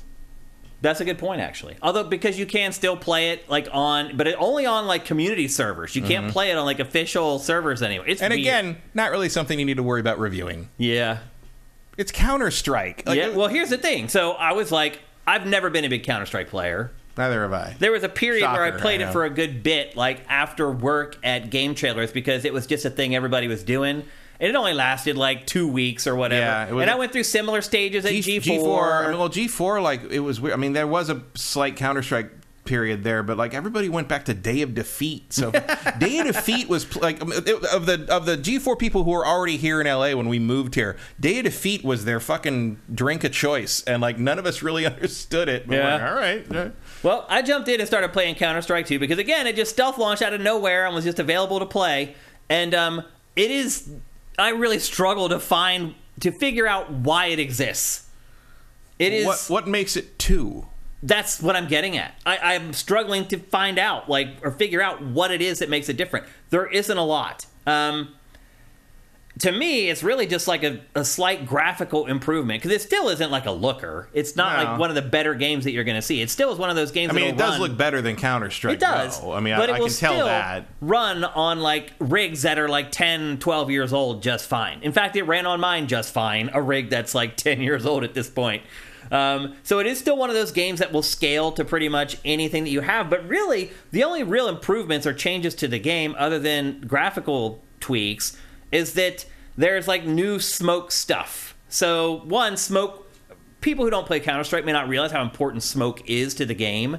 Um, you use smoke in so many different ways in this. A lot of times you use it to like create a choke point or just to slow down the vision of the enemies, to keep enemies from camping on like the bomb set points. I know how important dust is. What do you mean? That map. Oh, the map dust. Yeah. it's huge. In fact, one of the big complaints is that dust is not in this yet. That's the most surprising thing to me. There's a couple modes that are missing that people are pissed off about. We'll get to that in a minute. Like, if you're going to do the whole replacement thing, how do you not make sure that uh, basically there's a replacement for everything? Right. Yep. Well, the Source Engine 2.0, which is actually what they say is why this is called Counter Strike 2, not that it's actually Mm. a sequel, but it's built on Source Engine 2. I don't know if I believe that or not, but that's what they say. I mean, that sounds dumb enough to be real. For Valve in particular. that sounds like something you'd think about internally Yeah. and then like think it made sense to someone outside. And no, yeah. But using the new engine, it allows them to do this new smoke stuff. And some why of don't it you is- call it two, Counter Strike 2.0 then? Right, that's what it should be. But the smoke stuff is kind of cool. Like you can shoot through the smoke and it will create a hole in the smoke that you can then see through. Mm. That's you, neat. You can also throw a grenade, and the blast like radius of the grenade Oh, will blow the smoke away. and things. Yeah, So there's some cool stuff in there, but that is like to me, again, not as a gigantic Counter Strike player. That to me is really the only noticeable thing that I really could see that had really changed that why not much. call it like Counter Strike Source? Except it's two for the S and Right, Source. right. Oh yeah, that'd be pretty uh, clever. But like the loot boxes, the rank up system, the maps are all still the same. Now again, they have like made some of the maps look better graphically, but their layout is identical, like to the pixel. The layout is identical. And I get that because people have been playing some of these maps for like ever. And like there's certain sight lines. Like if you play Call of Duty long enough, you learn that window in that house, if I go upstairs, gives me a sight line to this other part of the map. Bruin Killer is really being a problem. Oh, dude, I just got annihilated in this game. First of all, it, people may not remember this, but in Counter Strike, you can only aim down sights if your gun has a scope. Every other gun, you can't aim, you hip fire it. You can't fire like aiming down the sight. So it's hard to be accurate. You have to basically anticipate the flow of combat so that you are standing perfectly still or crouched perfectly still. And the the longer you stand still, the tighter your reticle gets, which means the more accurate that your gunfire is. And it takes if you're used to playing every other shooter, it takes a while to get used to playing Counter Strike. In my first like I think your team let you down there. yeah. My first like 20 matches of this, I just got annihilated. And then I started getting a little better at it to where I could actually be competitive and like I was actually finishing close to like even with deaths and kills. But my first few matches of this, I would finish like six kills and like 25 deaths. Like the other thing I would say too, and I don't know if this has changed from Counter Strike Go, but if you play team deathmatch in this, the spawning is insane. Like you literally spawn and get shot in the back within like three seconds constantly. Hmm. Again, like I had not played this game seriously in so long. It was a huge wake up call for me. But otherwise, everything else is the same. Like you start the game, you go to a loadout screen, you only have a certain number of credits, you pick whatever gun you can pick to start the match. As you play the match and you get kills, you earn credits that you can then spend to use to get a better gun when you die. And to and so the idea is that as the match wears on, you keep getting better and better weapons, which makes you better, which helps you get more kills, which hopefully helps turn the tide if your team is losing. Blah blah blah. All that has been a part of Counter Strike all along it's still the same here. None of it has really changed. Um, there are a couple other minor tweaks that most people won't even notice, and I didn't notice until I actually like did some research on the game. Um, you can now buy multiple models of the same gun while in game. It used to be there was just one MP4 or whatever. Now you, there's multiple versions of some of the guns, and you can choose them in your loadout in game. Um, there's also this new thing called playing cards um, where each kill in a round adds up to a max of five playing cards that you can have. Um, it used to be like it used to call it used to be called in the original Counter Strike basically having an ace, and so that's where the whole card thing comes from. But it's not even like really tied into your performance in the game at all. It's really just like this cosmetic like fun thing that they've added. Um, I mentioned earlier there was another mode that they remo- removed that has people angry. It's called Arms Race, which is basically like the gun game in, in Counter Strike. In gun game, if you remember in Call of Duty, like you get a different gun every time you spawn. You start out with a pistol, and as the game goes on, by the end you have like this crazy awesome weapon that you use. It was very popular in Counter Strike Go. They've removed it and have not put it back in yet. Um, they have added weapon customization, which is something again that wasn't in Counter Strike Go, so that's a change. There's two new maps, and then as I said, they reworked the visuals on all the old maps. Um, ma- matches are still way too long. They have cut them down a little bit. Like each match now is 12 rounds instead of 16. But still, each match takes like 30 to 45 minutes to complete. Like it's just way too long for something that doesn't change. It's like League of Legends matches, they go 30, 40 minutes or even an hour if it's a really good match, but they change. Like that game is built that like the first 20 minutes you you know you do this certain thing and you're all in your own lanes and you try to win your lane and the 20 minute mark your jungler starts coming into your lane and trying to like it changes over time. In this it's just like kill or be killed for 40 minutes straight or whatever. Like it can be really tough particularly if you're on a bad team and you're getting your butt kicked to like not just quit honestly. And that happened a lot in this where people like by the time you get to the end of the match you're getting your butt kicked and there's only like five guys left on your team because everybody else is or less because everyone else has quit Um, so I think the matches are way too long. But again, these are tenets of Counter Strike that people are just not going to be okay if they're removed. And so I feel like this is not going to appeal to a new audience. This is going to mostly appeal to the old Counter Strike players, although even they're kind of pissed off already. But I'll say this they already have 1.5 million daily players playing Counter Strike 2, so they must not be all that pissed off about it. Um, Well, what else are you gonna do? yeah. How do you feel about that, Matt? Do you think that they should change more to games like this over time and then just keep the old Counter Strike up there? Like, that seems to make more sense to me. I don't know. Like I understand why you maybe want to replace it because like how could you ever re- how could you ever pull people away from this thing they played for twenty years? Yeah. But then doesn't that say that that you should keep it up and then just replace like put up Counter Strike 2 as a new product instead of and leave the old one up? No, No? because you're not making any money off that old product, so you just replace it. Yeah. Well, I mean, I understand from a financial perspective. I'm talking more from like keeping the fans happy and that type of thing. Eh, who cares? You're right though, they don't care. Cuz I, I, mean, guess that's what they're thinking. Like, well, I guess maybe they look at the metric of if people are spending money, then they're gonna, happy. What are they gonna do? Play something else? Right. if they've been playing this for 20 years, you're right. And the truth of the matter is, there's a lot of people who are complaining about this game, and then they'll go on a tirade about all the details of it, which shows you that they're playing the game. Yeah, which, if you're Valve, mission accomplished, right? yeah.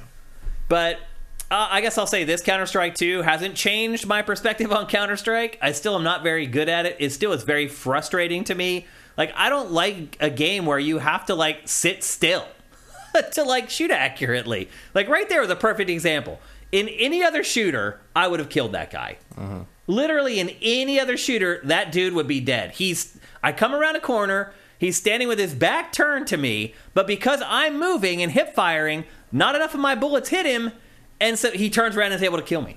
Right, but that's exactly why they can replace this because there's nothing else like that right now in the modern world. It's true. Like, well, it's like I said, if I played any other shooter, I would have got the kill right. there. So they're stuck. You're right. If you want to, pl- if this is how you like your shooter to play, this is what you got to play. Yeah. Well, there is um, Valorant now, which is like Riot's kind of take on Counter Strike, and it is actually. I'm surprised how it has kind of created its own little market there. It's doing pretty Yeah. well. But people are in this. You know, Valorant's a little too, I think, cartoony. It is, yeah. Compared to like if you're like, this is, you play count, a lot of Counter Strike, people's like, this is my serious Right. operative game kind of thing. It's like so. You're right. Yeah, I think you're. I think you're stuck. Yeah, I think you're right. Um, so, did I have fun playing Counter Strike 2? Maybe a little. Does it look better than Counter Strike 1? Definitely. Does Oh, it play that much different than Counter Strike 1? No, it really doesn't. Um, does it have all the features of Counter Strike 1 right now? No, it does not. They're still struggling to get all those features in. And according to Valve, their priorities are not right now to get all that stuff in that people are missing. There's still other new features that they're trying to get into Counter Strike 2. Like what? I don't even know. They, they need them though. They need more new in this, uh, particularly if you're going to call it Counter Strike Two. Um, the smoke things. The smoke like physics tricks are neat. and it does make a difference that, in the actual gameplay for sure. Um, because in the past you had no recourse. If there was a smoke grenade there, you just weren't going to see that doorway for the next minute, basically. Yeah, you really want to change the game. Add fans, It's like a deployable. portable fan. That's hilarious.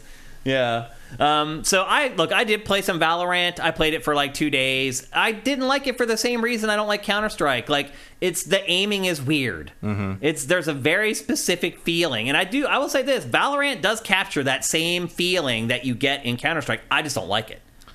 yeah, it's just it's a it's a very specific way of wanting to play this. Yeah. and it either clicks with you or it doesn't. Yeah.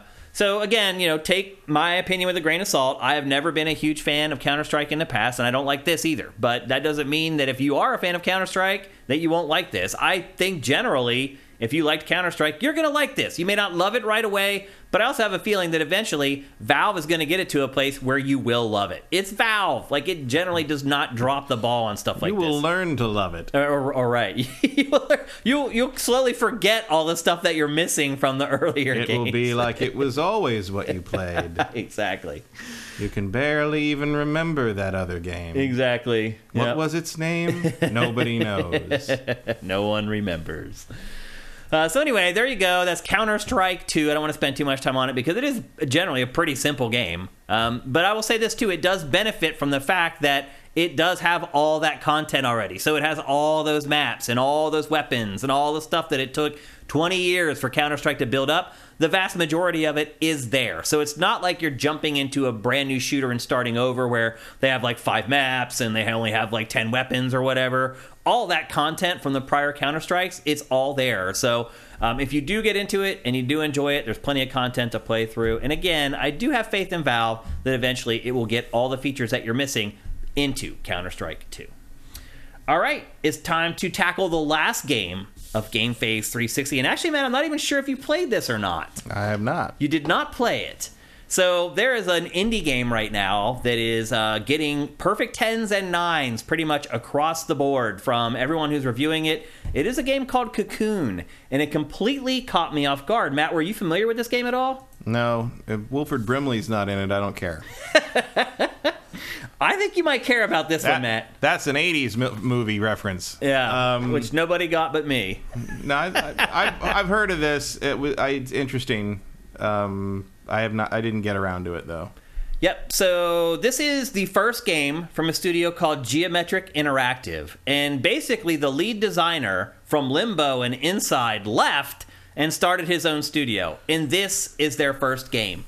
And I would argue that this game is far better than either Limbo or Inside. And I know those are big words. As for as far as people who enjoy playing mm-hmm. indie games, smaller games, those are two I- big ones. I would actually say that uh, Inside is one of the most overrated games I've played in the last Oh, really? ten years.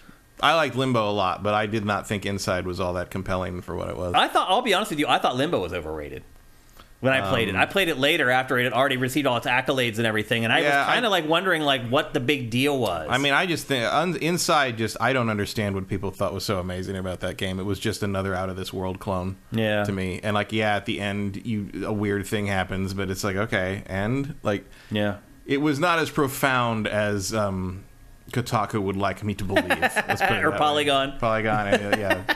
I'm sorry, Eurogamer. It was not what I was here for. Um, Highly recommended, Matt. This looks more like my speed, though. Uh, this is interesting. Yep. So this game, you start out as a moth or is it a cicada? I'm not quite sure. Looked like a cicada to me. You start in a cocoon, and the game starts. You just come out of the cocoon, Yeah. and you're dropped into this world. And Although I don't know what. Hmm. I mean, moths do have cocoons. Mm-hmm. The others have chrysalises, right, butterflies have chrysalis. Yeah. And then moths have cocoons. and cicadas are just sleeping. well, they also have those husks that they come out of, though. Yeah, but the, they pupate. Right. So cocoon implies moth. Right. So I don't know if, what it's supposed to be, but it looks more like a cicada, I think. I don't know. Regardless, it can't fly. Because if, it- if it could fly, So all you're, the- you're a shitty moth. pretty much. Yeah. If it because if it could fly, this the design of this game would just be trashed because everything is about figuring out how to get from one place to another using the powers that you have, basically. Um, and you play as this moth. The game starts. You come out of your cocoon. Um, there's no direction or goals given or anything. There's no setup. There's no text that tells you like what you're supposed to do, what the goal is. You just come out of the cocoon and it's just like figure it out. And that's where the brilliance of this game comes in. Is that it just somehow manages to teach you what you want to do, what the goal is, how to do it, and it does it all with one button. This game plays with an analog stick or the D pad and one button. And it really, I mean, at its heart, it's a puzzle platformer. And I'll be honest, like, there's a couple times playing this where I got stumped on a puzzle and I thought the game was broken. I was like, oh, they just had bad QA on this. There's no way. Like, I need to reset this puzzle and start again. No. And what happened was, I started thinking to myself, look, if there's just one button in this game, like, I can figure it out. And so you just start going around experimenting with the one button and you figure out which things you can interact with and then which what which objects that thing can interact with in the world and you just start figuring it out. Now, I'll say this: like there was a couple, there were two puzzles where I did need help. Like I went on the internet and like searched for help on them because I just got stuck and I felt like I had tried everything. And I'll say this: when I got the solutions, I regretted going online and getting the solutions for them because I was like, duh. Like I smacked myself on the forehead and was like, come on, man, you could have figured that out, Shane. Um, and you know, a lot of that just depends on maybe you're having a rough night or you're short on time. Like all that stuff plays into it or whatever. But there was two times where I got too frustrated and went and looked for help, and I regretted it once I figured out what the solution to the puzzles were. So if you end up playing this, like stick with it as much as you can. Try to figure it out on your own because that's what's really rewarding about this game. Um, what you very quickly figure out is that the only goal is to keep moving forward. And you don't know what you're moving forward to, you just know that that's what you need to do. It's very much like an insect where they're born and no one talks to them and teaches them what they need to do. They just do it. They watch the other insects around them, or it's just ingrained in them what their life's mission is. And that this game somehow when you're the player this you feel like that insect it's it's bizarre i don't even know how to know how to put it into words the way it teaches you what you need to do where you need to go what the goal is and that the goal really is that there is no goal um,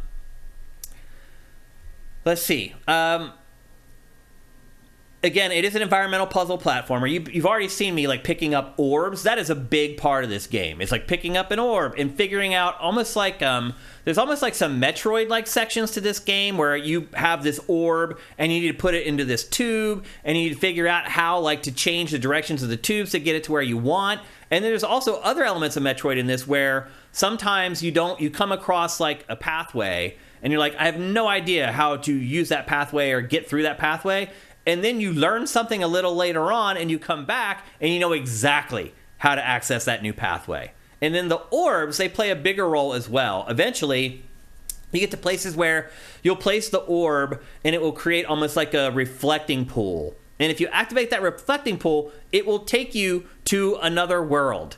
And that is where the game's puzzles really start to get devilish. So, this is one of those games where it's like a world inside a world inside a world. It starts out very simple. You have the world that you're in right now, and you get to your first reflecting pool, and you go into that other world. You find this little creature in the other world. You come back into your world. You find out that that little creature can like lower these barriers that you were incapable of lowering before. So you lower that barrier eventually you get to the next place where you use the orb and you have the reflecting pool. And then you're going through three different worlds trying to solve the puzzle to learn how to go forward in the third world. And it just starts compounding and stacking on top of itself until like there was times where I was like, is my brain gonna break playing this? But then you figure it out and it's so rewarding when you finally figure out what the game is trying to, to, to have you do.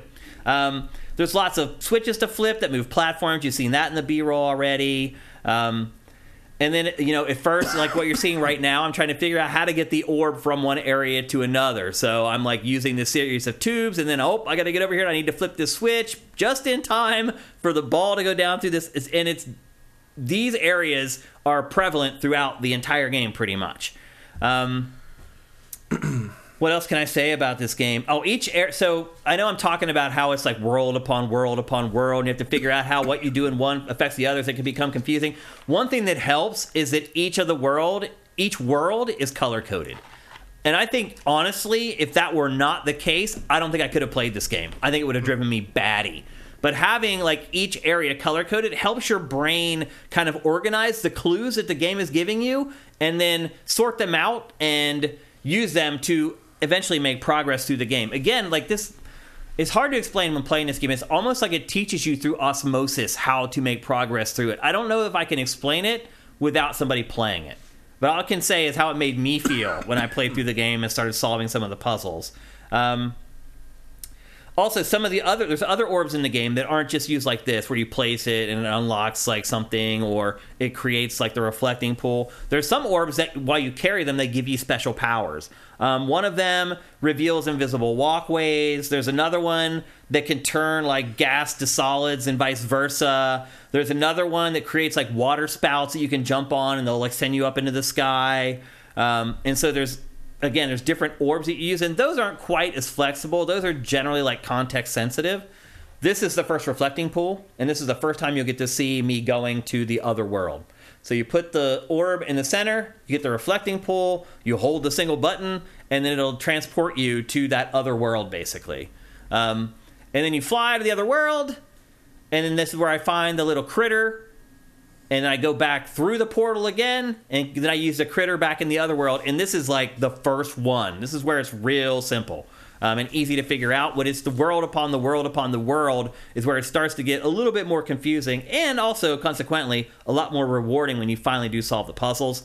Um, again, like knowing that the game is played with just one button and the analog stick, it changes how you look at the game and the puzzles. And again, the game plays on that. Like it knows that you know that there's very simple controls in the game, that there's very specific things that you can do, and a kind of establishing what the player is capable of shapes how the player ultimately plays the game and tries to tackle all the puzzles. Um, I don't know. I feel like this game, for me personally, as someone who has played a lot of games, really tested my expectations for what video games can be. And I can't say that about I can't don't know the last time that I played a game that made me feel this way. And generally, they are smaller indie games that do this. So I'm not surprised that it's a game like this that did it, but it literally made me think about how could the concepts in this be applied to a bigger budget game or just a bigger game in general or a game with higher production values and cinematics and things like that. How can this template work? And I don't know that it can, honestly. I don't know that it works in the context of the big budget AAA game with a bunch of voice acting and cinematics and things like that. I think it only kind of works in a game like this. Um, and that's fine. It is totally fine. Absolutely. Yeah. Like I came off in this game also I should add it's only like 4 or 5 hours long. Mm-hmm. It's 25 bucks. But right now you can buy it on Steam for $5 off for $20. And I'm cool with this at 25 bucks because again, like we need to reward developers who make games like this so that they keep making games like this that push the boundaries of what you expect from playing games. And I know it's you're looking at this B-roll and you're like, "Ah, oh, what the hell is Shane talking about?" You got to play it. It is on Game Pass right now, by the way. So if you're a Game Pass subscriber, you can download this for free and play it.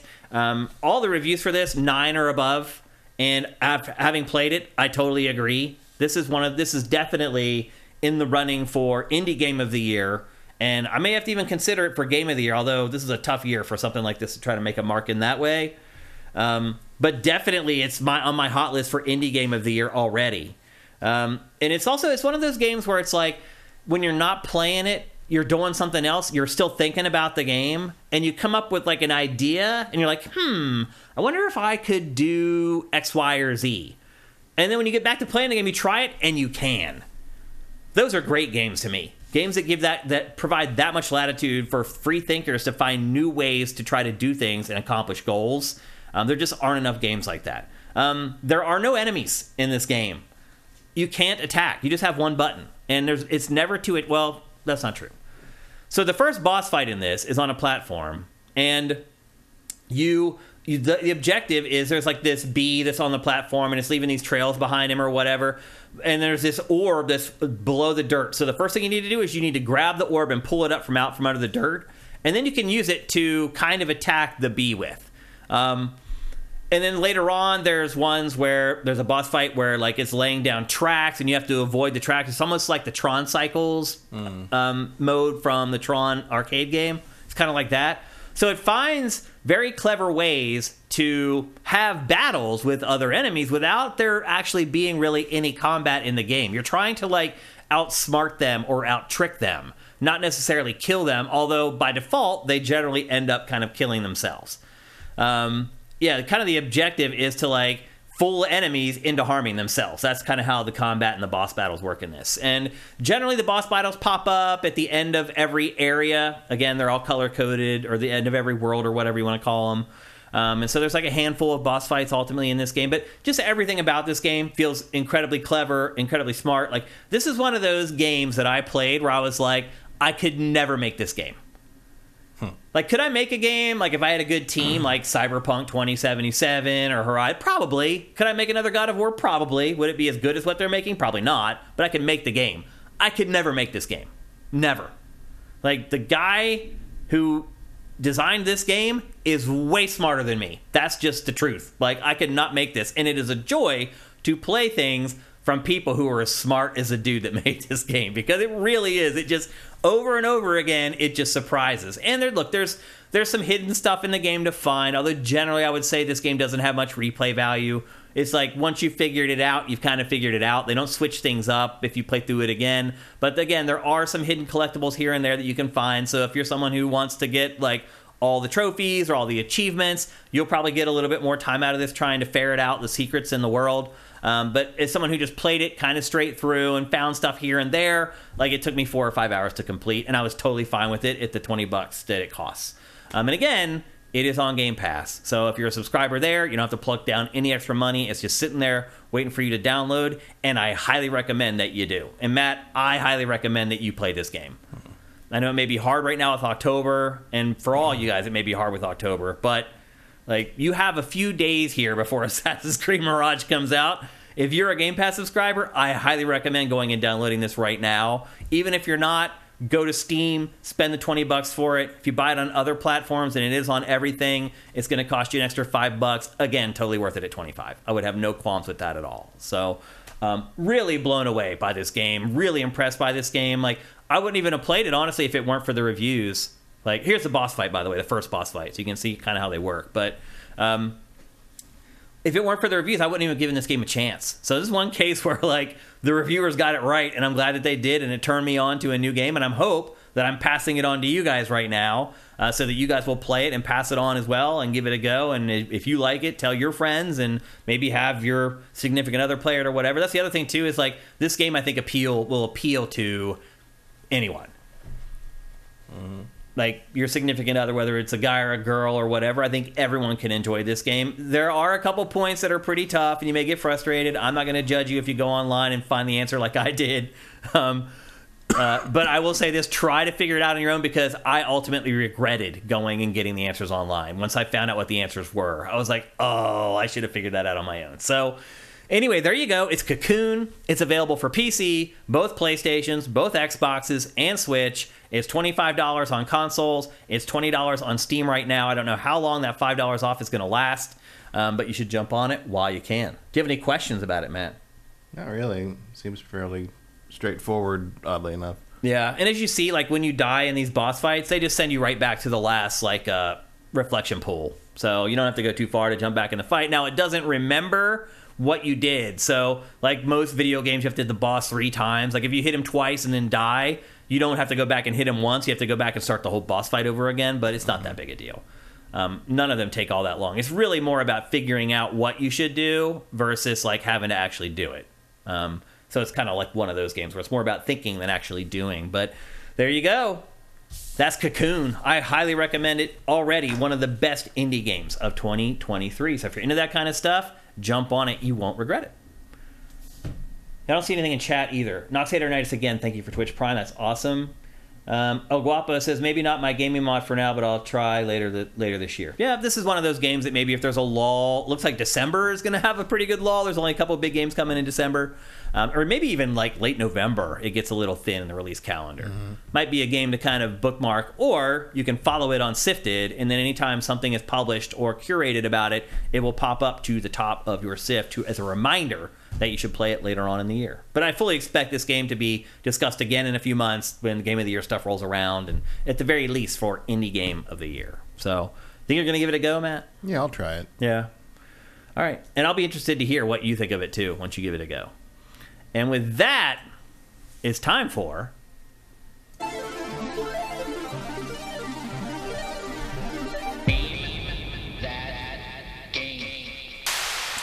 That's right, people. It's time for Name That Game, where I show you five screenshots from a video game and you try to guess the name of that game before Matt Keil.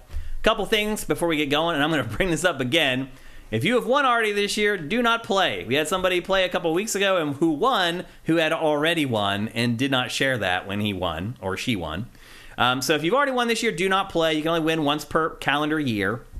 Uh, number two, the chat goes on slow mode, so don't just spam the chat with a bunch of random game titles hoping that you guess it right because you get one every 60 seconds, and it would really suck if that next screenshot you know exactly what it is and you can't put it into chat. Um, so make sure um, that you are only guessing when you have a good idea on what the game might be. Um, and what's the third one? I forgot the third one this time. What? The third rule of Name That Game. What did you list? Don't play if you already won. Yep. Chats in slow mode. Yep. What's the third one? Every once in a while, I forget the third one. Um,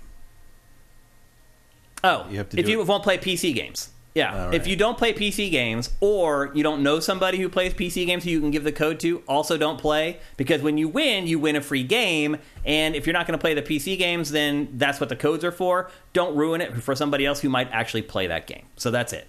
Those are our three rules of Name That Game, and we're just about ready to get going here. Uh, my prediction. and now you know I completely zone out when you do that because I don't need to know any of that. Um, so anyway, my prediction is this one will only make it to the second screenshot. That's my guess. We'll see. Last week I thought we'd make it to the fourth one, and they guessed it in like three seconds. So I'm I'm not very good at guessing when you guys are going to get them right. So anyway, here we go with name that game. Here is the first screenshot.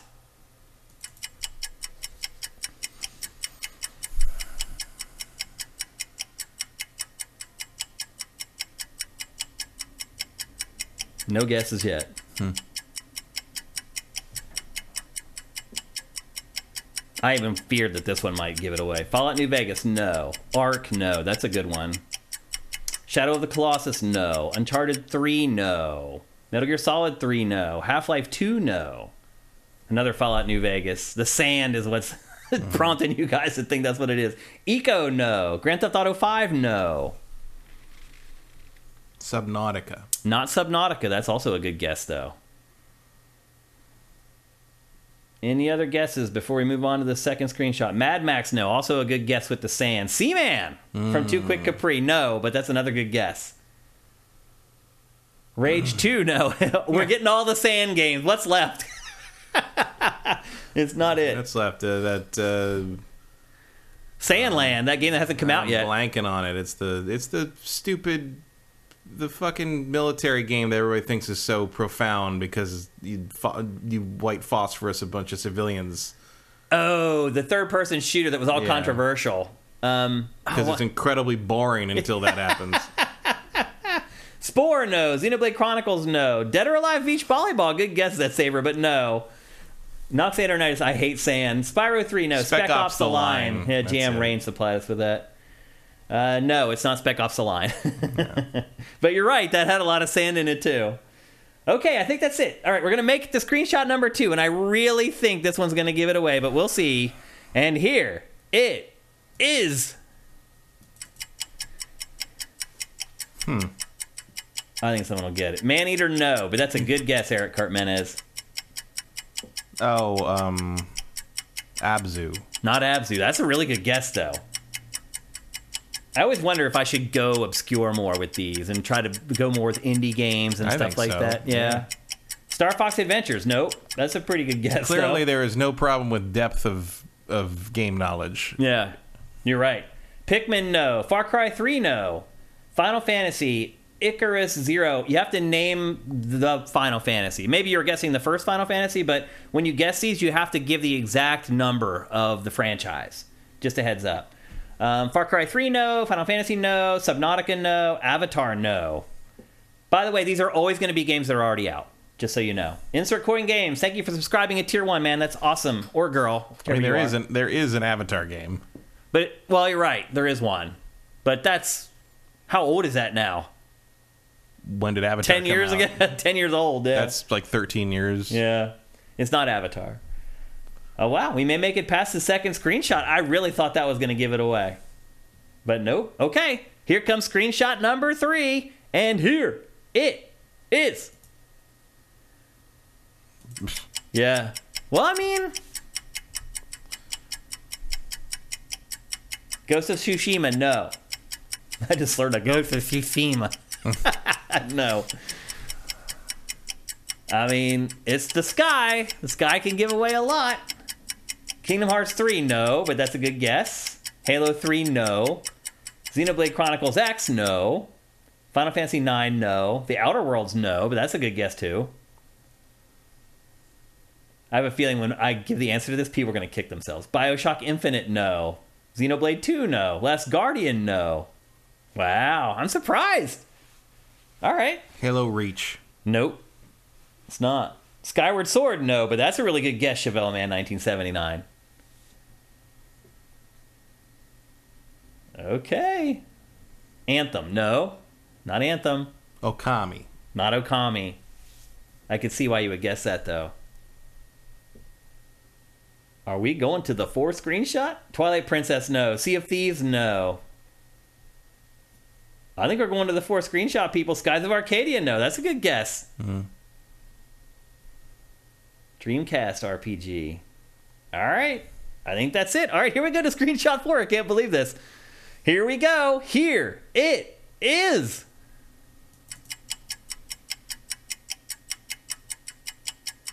Killzone Shadowfall, no.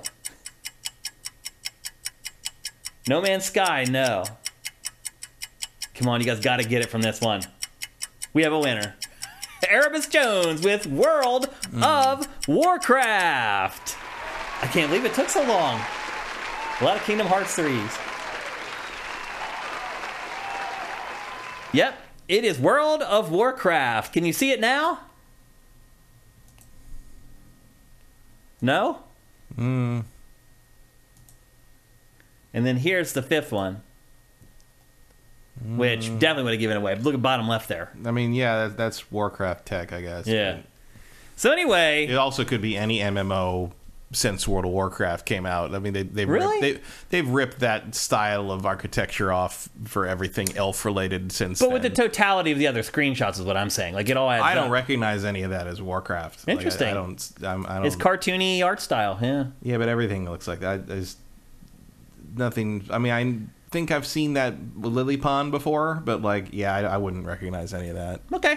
I well, might have Erebus guessed. Jones did. I might have guessed World of Warcraft in that final one, but just because it looks like the elf. Oh, you definitely would have guessed it once you saw the bottom left. The that Mm-hmm. insignia is like it's it's World of Warcraft basically. Here's another round of applause for Erebus Jones, cause And Drellock says the, the ghouls on the bottom right gave it away, but I can't see that from here. oh So yeah that monitor is dark, and there's a tripod in the way. yeah our monitor here it's dark it's hard to see it's a little far away. Um, but first of all, Erebus Jones, it's good to see a sifter like you win. Um, Erebus is a regular on the site like you all should be. But he's really an important part of our community, and I love seeing people like that win. So, congratulations once again. Erebus, you know how to get in touch with me. We communicate all the time on the site. So, just hit me up, uh, send me a message as a reminder, and I'll get you your free code. And congratulations once again. Um, and with that, we actually have some time for some Q and A in this week's episode. Something we haven't really been able to do for a couple episodes. I think last week we squeezed in two questions and we shouldn't have. It ended up making the show over by like five minutes. Uh, but we have about ten minutes to answer your questions. So if you got them, get them into the chat. As always, go at Sifted Games so it makes it easier for us to see them. And let me pull you guys up here so everybody else can see what you're asking. This is for Vidya Games. Thank you for Twitch Prime, man. That's awesome. Um, JM Rain, thank you for Twitch Prime. JM Rain, thank you for gifting all the subs, man. That's awesome. Thank you. Um, and I think I saw Listeved also uh, gifted some subs. So thank Yeah. you for that as well. Also, by the way, the owner of LS Cream, our main man at LS Cream. Big thanks to his sponsorship. Um, let's see what else we got here uh, from Listeved. Why can't they make Spider-Man um, two players? They can. They Why didn't they? They didn't want to. Yeah. Why do you think that they made that, that decision? I think they realize that it's going to be stronger as a single player game with uh, you know enhanced like seeing the other Spider-Man stuff. Mm-hmm. Um, I mean, I certainly speculated they might do a co-op thing back when you know when at the after the first game came out and it became clear that Miles was was you know going to be the future uh, of of the franchise there. Um, but they've decided that that's not the way they want to go. Yeah. So Okay. that's that's I mean that's just a creative choice. They could have, I'm sure. Uh, okay. Um, I mean, I would. you, I would like to play it cooperatively. I think it'd be cool to be have two people out in the open world and like being able to call each other, be like, "I need help," and I run over and like help you out on some battle that you're having, and then maybe we join up and we. I don't know. I think it could be fun. I'd rather they focus on making the strongest single player game they can. Okay. Because otherwise, you're taking. Oh, now you got to make it go online. Now you got to be able to like, like have the play online. gotta- we- we- It's like it, it adds a whole separate thing Yeah. that I would probably use for ten minutes and never touch again. Okay. I think this stuff where you can go jump in on a on like a random crime and the other Spider-Man is sometimes there already doing stuff and you team up and do stuff. I think that's way cooler than playing with another player. So I- it's I more that. surprising for sure. Yeah. Yeah. Um, El Guapo three three eight five. Which dev made the biggest pivot in terms of quality, genre, etc. from one game to the next? I think Guerrilla shifting from Killzone to Horizon is the first one that comes to mind for me. Conversely, also add Lionhead for the dip in quality from Fable two to Fable three. I mean, Guerrilla's a strong one. I mean, I think all studios get better with every game, but which one had like the most drastic jump up? I think a lot of times that occurs when you're changing generations and Mm-hmm. the studio gets access to better tools, better engine, better hardware. I mean, They- Witcher two to Witcher three is a it's gigantic. It's like gigantic. Yeah. I mean, but you look at CD Projekt Red, like then from Witcher 3 to Cyberpunk, a lot of people would say that that was probably a parallel or a sidestep. lateral move at best. Yeah. Yeah. but like you know, that's a big leap. Was was to Witcher three. Yeah. Um, I think Rare's when it went from making 2D games to 3D games, that was a huge leap for Rare. Rare was just one in a billion when it was making 2D games, and then it went to 3D. It be- quickly became one of the preeminent developers in the entire industry. yeah. Although I would argue that like I mean I don't like the Donkey Kong Country games very much, but I think there's a lot of people who would argue that GoldenEye is about on par with Donkey Kong Country. I mean, they, they- Yeah. that Rare was just making excellent things constantly, Mm-hmm. um, whereas I would say Killzone was not. Yeah, excellent. that's a nice way of putting it. um, but I think in general, most I would say get better. I would better. for me, Naughty Dog going from Crash garbage to Uncharted One was That's a big that's leap. A huge. It also huge just a, such a huge shift in tone Yeah. as well. I mean, you can say that about Insomniac as well. Like it went from making like these cutesy like platformer games to making some more serious games and moving on Mm-hmm. to Spider-Man and and then the biggest dip down may have been Fuse or whatever. Fuse was a bad, Insomniac's bad game. bad choice. Yeah. That was a dip down for sure. Yeah. Hell, you could say Disruptor to Ratchet. That's true. Their first game, Disruptor, and Yeah. then you jump to Ra- uh, yeah, it's a big, Yeah, it's a big, leap change. too. Yeah, there's lots of instances of that. That's a really good question, El Guapo. Thank you, man. Uh, let's see, uh, Swanland. What is your favorite game simply based on moment-to-moment gameplay? Well, I guess I would not want to admit this because I know you guys will hate me for it, but probably for me, just being honest, it's probably Call of Duty because of just the fact that I've played it so much for so many years in a row. I must really like it. Like mm-hmm. that's all I could figure. So for me, it's probably got to be Call of Duty. What about you, Matt? I don't know how to answer that question really. like just the moment to moment like just to feel the how it plays like what is there I any game that really is like what about destiny 2 the headshots and stuff in that feel really Sort good But like, I don't know. Like, mm, there's other games that do other things better. I don't. I don't have a pick for that. okay uh, mega drive guy thank you for twitch prime that's awesome 34 months four-month streak And honestly, the real answer to that is probably Tetris for Oh. every for everybody. Oh, I, I think you're probably right actually that's a good point uh, the legacy why are steam games cheaper if valve takes 30% just like sony microsoft and nintendo and console game sales are better Well, the reason the Steam games are cheaper is because they don't sell as well as consoles. Like they need to incentivize you with discounts, whereas on console they don't. And I would argue a big part of that is because there are so many uh, more games available for PC than there are for consoles. Like there every month on PC, there's like 150 games released. At this point on consoles, there's like 15 released every month. Like the number of games released for consoles has just fallen through the floor. So that's what I would say. What do you think, Matt? I mean, that's probably it. Also, like you know, if you can even find the games on Steam through all the porn they put up now. No, you're right. Um, just digging through the upcoming releases section is just like, where are the actual games, Games. please? This is like like. It needs better Switch- filtering options. Yeah, this is like Nintendo eShop level garbage. Yeah. Or, I mean, all the shops are kind of that way now. PlayStation's isn't any better, PlayStation's man. got some bad, but at least PlayStation usually has a section that like a little little horizontal section is like the main upcoming stuff people care about. Yeah. Um, but like you go to the like, like looking you know looking around to see if Mirage was going to be on Steam. Steam's not really any help on that because Yeah. like just because I don't see it doesn't mean it's not on there because it's buried under a bunch of crap. Yep. Yep. So I don't know. Like I, Uh, Eric asked who the backup QB for Pittsburgh is. It doesn't matter because, it, as it turns out, the Steelers starter is not really injured. He's going to be able to play next week, even though he went out of the game acting like he had blown out his ACL. As it turns out, he was barely even injured. So that's really encouraging. Um, Tune Medic, what's your favorite console of all time, Matt? hmm, probably the 360. It's close for me. It's my favorite 3D console. Yeah. Favorite 2D, probably Super Nintendo. Favorite 2D probably Saturn. Saturn, which was a hybrid, I guess. But really, it was all the 2D. best stuff on that on that is 2D. yep. Uh, Zip Saver Juno, straight fries, crinkle fries, or waffle fries? Curly fries. Yeah, you forgot curly fries, which are good only because they're always seasoned differently. Why is that? I don't know. Why do they season curly fries differently from other fries? I don't know, but everybody else could learn they from could, that. yeah. I like straight fries the most. Um, yeah. So like McDonald's fries, I think are probably the best as long as you eat them while they're hot, and then they're like awful if they're cold. I would I would rank curly fries, waffle fries, crinkle fries, straight fries. I think straight. Although I do like McDonald's fries best. Yeah. Again, when they're hot, Yeah. well, Um, cold fries are not. they're just bad in general. yeah. Yep. You can't That's, really just, that's just a cold potato. Nobody yeah, it is. You can't reheat French fries; they always are awful. Uh, MK Ness with comeback stories like Cyberpunk and No Man's Sky is re-reviewing something that needs to be explored as a more common practice. Would you leave previous score or add a new one for Metacritic?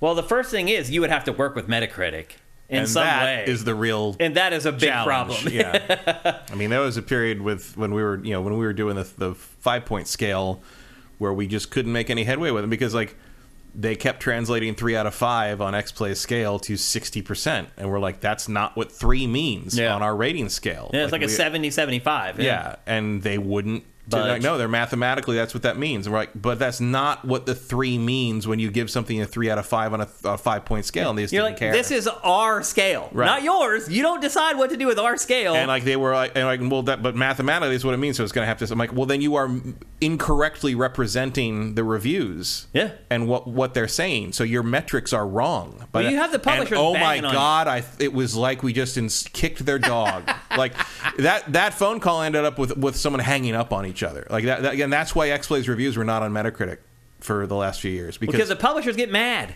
They're like, wait a minute, a three out of five, that's not really a 60, is it? No. And then they call me, and I'm but like, no, to us, it's change. not a 60. And we're like, you're literally like, like if you had not been rating threes out of fives as sixties, the you know Obsidian might have gotten their bonus for New New Vegas. And Yeah. they didn't care. right. They did it not matters. care. Yeah, it makes a difference. Absolutely. Um, all right, well, we're to have to call it there. That's Game Face 360 in the books. We'll be back next week. We'll be reviewing um, Assassin's Creed Mirage, among Mm-hmm. other games. This month is going to be awesome, so I hope we can find you guys back here every Tuesday at 1 p.m. Pacific, 4 p.m. Eastern at twitch.tv slash sifted games. Um, it would be great if you could help us out financially. The month just turned over, which is always a grim day for me because that just means we just lost another 10 or 15 patrons, which just happened again today. Uh, so if you can see it in your heart to help us, that would be really awesome. We could really use it. Uh, head to patreon.com slash sifted. That's S-I-F-T-D. Uh, you can pledge a dollar, a hundred dollars a month, whatever you want, whatever you can afford. Uh, but if you just pledge four dollars a month, you get all our content early. You get Game Face four days early. You get Pachter Factor a week early. You get all our other content at least three days early. And again, we are probably the cheapest gaming Patreon of the major gaming Patreons. And we do appreciate that. If you don't have any money, there's still a bunch of stuff you can do to help us. You can review the game on the podcast service that you listen to the show. I said review the game. You can review the show on whatever podcast service you listen to the show on. It makes a big difference for the metrics. When somebody searches video games in the podcast services, the ones that pop up are the ones with the most reviews and the ones with the most recent reviews. Most of the reviews for our show are like five years old, eight years old. Um, if you could do that, that'd be great. That's a great way to help us without any money. Or you can help us financially if you're an Amazon Prime subscriber. There's this thing called Twitch Prime where you can subscribe to our Twitch channel if you're a subscriber to Twitch Prime or to of Amazon Prime for free, and that gives us a free two dollars and fifty cents per month. But you do have to re-up it every month. I hear you. It sucks. It's lame. Um, I put in a ticket at Twitch like four or five years ago asking for the feature to let it auto renew, and I get alerts every like three days from somebody else who is like, Yeah, what the hell? Like, why can't I just say I want to give this channel my sub and just let it keep happening every month? Unfortunately, Twitch won't change its policies, so you have to go and do it every month, and we would really, really appreciate it. That money makes a big difference for us. So, I think that's it. Congratulations to Erebus Jones for winning Name That Game. Uh, thanks for everybody to everyone for playing. Thanks for everybody who showed up in chat today. As always, you guys make the show much better. Um, you fact check us in real time, so we don't have to come back next week and be like, "We got this wrong and we got that wrong," like a lot of podcasts do. You guys are awesome. So, you ready for Assassin's Creed Mirage, Matt? Are you excited for it? I don't know if excited's No? the word. I'm interested. Yeah, I'm excited Like for I'm it. curious. I, mean, I haven't played an actual Assassin's Creed game in a long time. You know. Yeah. And it's been rough for me because I've had the code, but I've had to play this other stuff for the show today, Mm-hmm. so I can finally really dive in when I get home from the show today. I'm really excited for a, it. It's the first like traditional Assassin's Creed since what? Syndicate. I mean, you would call Syndicate traditional? I mean, it's the same formula, running around an open map, doing the kind of guess. standard. You know, it was after. I mean, it's, It felt like it already jumped the shark and moved on at that. I mean, that point. was how it, it played the way. I felt like the third one was the last like OG Assassin's Creed. No, they're all OG until Od- until Origins. Interesting. When they changed to being giant open world action RPGs. yeah. Um, I felt like that stuff was already creeping in there at that point, though. They'd, they'd always had some sort of like upgrade system and like level up system, but like no, nah, those the Assassin's Creed was the same thing all the way up to Syndicate. Certainly, certainly Unity was very. I mean, you go back and play Unity. Unity is very traditional Assassin's Creed. That was open world, though. it was an open city. It was an open world. I mean, You- there was couldn't- loading. You couldn't. Well, I mean, you couldn't leave. They've always been that. There's never loading in Assassin's Creed. But that's an open world when there's no loading. Right, but it's an open city. It's not a world, really. It's it's well, like we're never going to have an open world. Right, but you're just in Paris. You don't leave It's the city. What I mean is, it's just a city. You don't leave. the city. forget it. forget There I were, asked. there were three cities in a whole in a whole countryside in Assassin's Creed One. Uh, Unity was a much smaller production, but it still played exactly like that same. You know, use the eagle vision, use the location. Oh, this Yeah. this is all glitchy because we're in a simulation. Ha ha ha. That kind of thing. I'm excited for it. I can't wait to play it. I hope you guys are excited to hear about it in next week's show. Um, I hope you guys have a great week full of awesome games, uh, and we'll see you next Tuesday. Game Face is up and out.